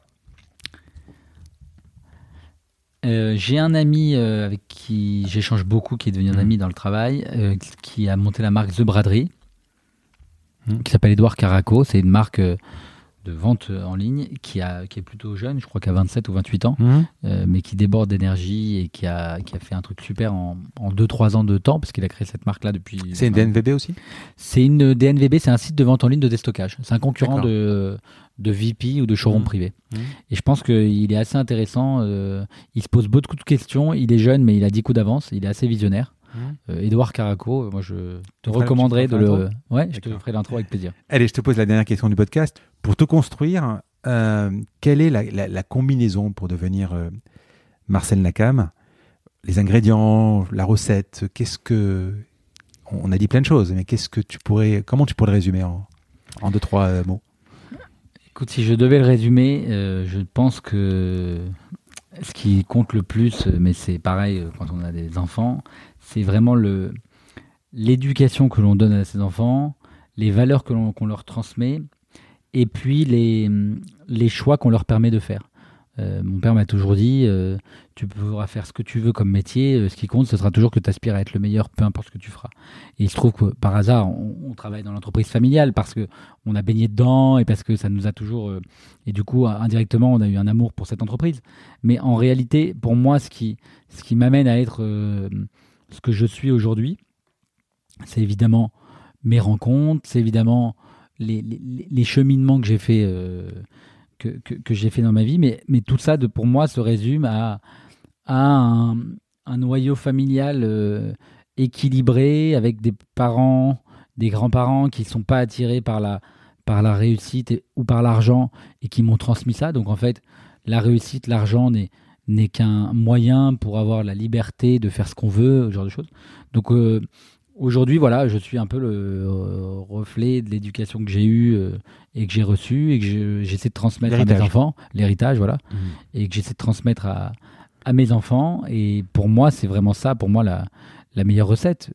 Faire, faire, et, donc, du coup, il faut au quotidien faire ce qu'on aime, il faut au quotidien avoir des, des, des, des- des- valeurs suffisamment fortes pour savoir ce qu'on est, ce qu'on peut faire, ce qu'on peut pas faire. Euh, je fais partie des gens qui ont encore euh, une parole dans le business et donc on n'a qu'une parole et donc du coup euh, il faut qu'on se prenne au jeu, on lit des signes des contrats, on fait des, enfin bref tout, tout, tout, un tas d'écrits. Mais pour moi, je suis encore dans la génération où une parole est une parole, on tape dans la main, euh, c'est dit, c'est dit, voilà. Donc du coup pour moi voilà tout ça c'est c'est un peu prendre un peu toutes les recettes, tous les conseils, euh, beaucoup de, de, de, choses qui sont liées à ce que j'ai reçu, et ce que j'ai reçu de mes parents, ce que j'ai reçu des rencontres que j'ai faites, et ensuite essayer de d'œuvrer avec toute, toute cette, euh, cette influence, toute cette expérience aussi que j'ai pu acquérir. Euh, c'est cette valeur ajoutée qui est intéressante, c'est-à-dire que euh, tu as un moule, tu as un héritage que tu as reçu, tu as parlé d'héritage et tu as parlé de transmission, mais ce qui est intéressant, et c'est alors c'est pour ça si on reboucle sur, euh, sur cette fameuse phrase en disant euh, le, fils, le petit-fils dila- dilapide, etc., euh, c'est cette valeur ajoutée qui est importante que tu vas amener par ta génération, par ton travail. J'ai juste une petite question à te poser, parce que c'est quelque chose dans lequel je, je, je je je me je me, je me retrouve. Euh, quand tu as commencé à, à avoir les résultats de ton travail, cette- après cet audit, etc., les années qui sont passées, est-ce que hum, qui était la personne Enfin, est-ce que ton père était ses yeux, son regard euh, Parce que moi, c'est ce que j'ai eu. euh, est-ce que son regard était euh, un métrique, si je peux dire, hyper important? Alors moi j'ai un père qui est très pudique, Ouais.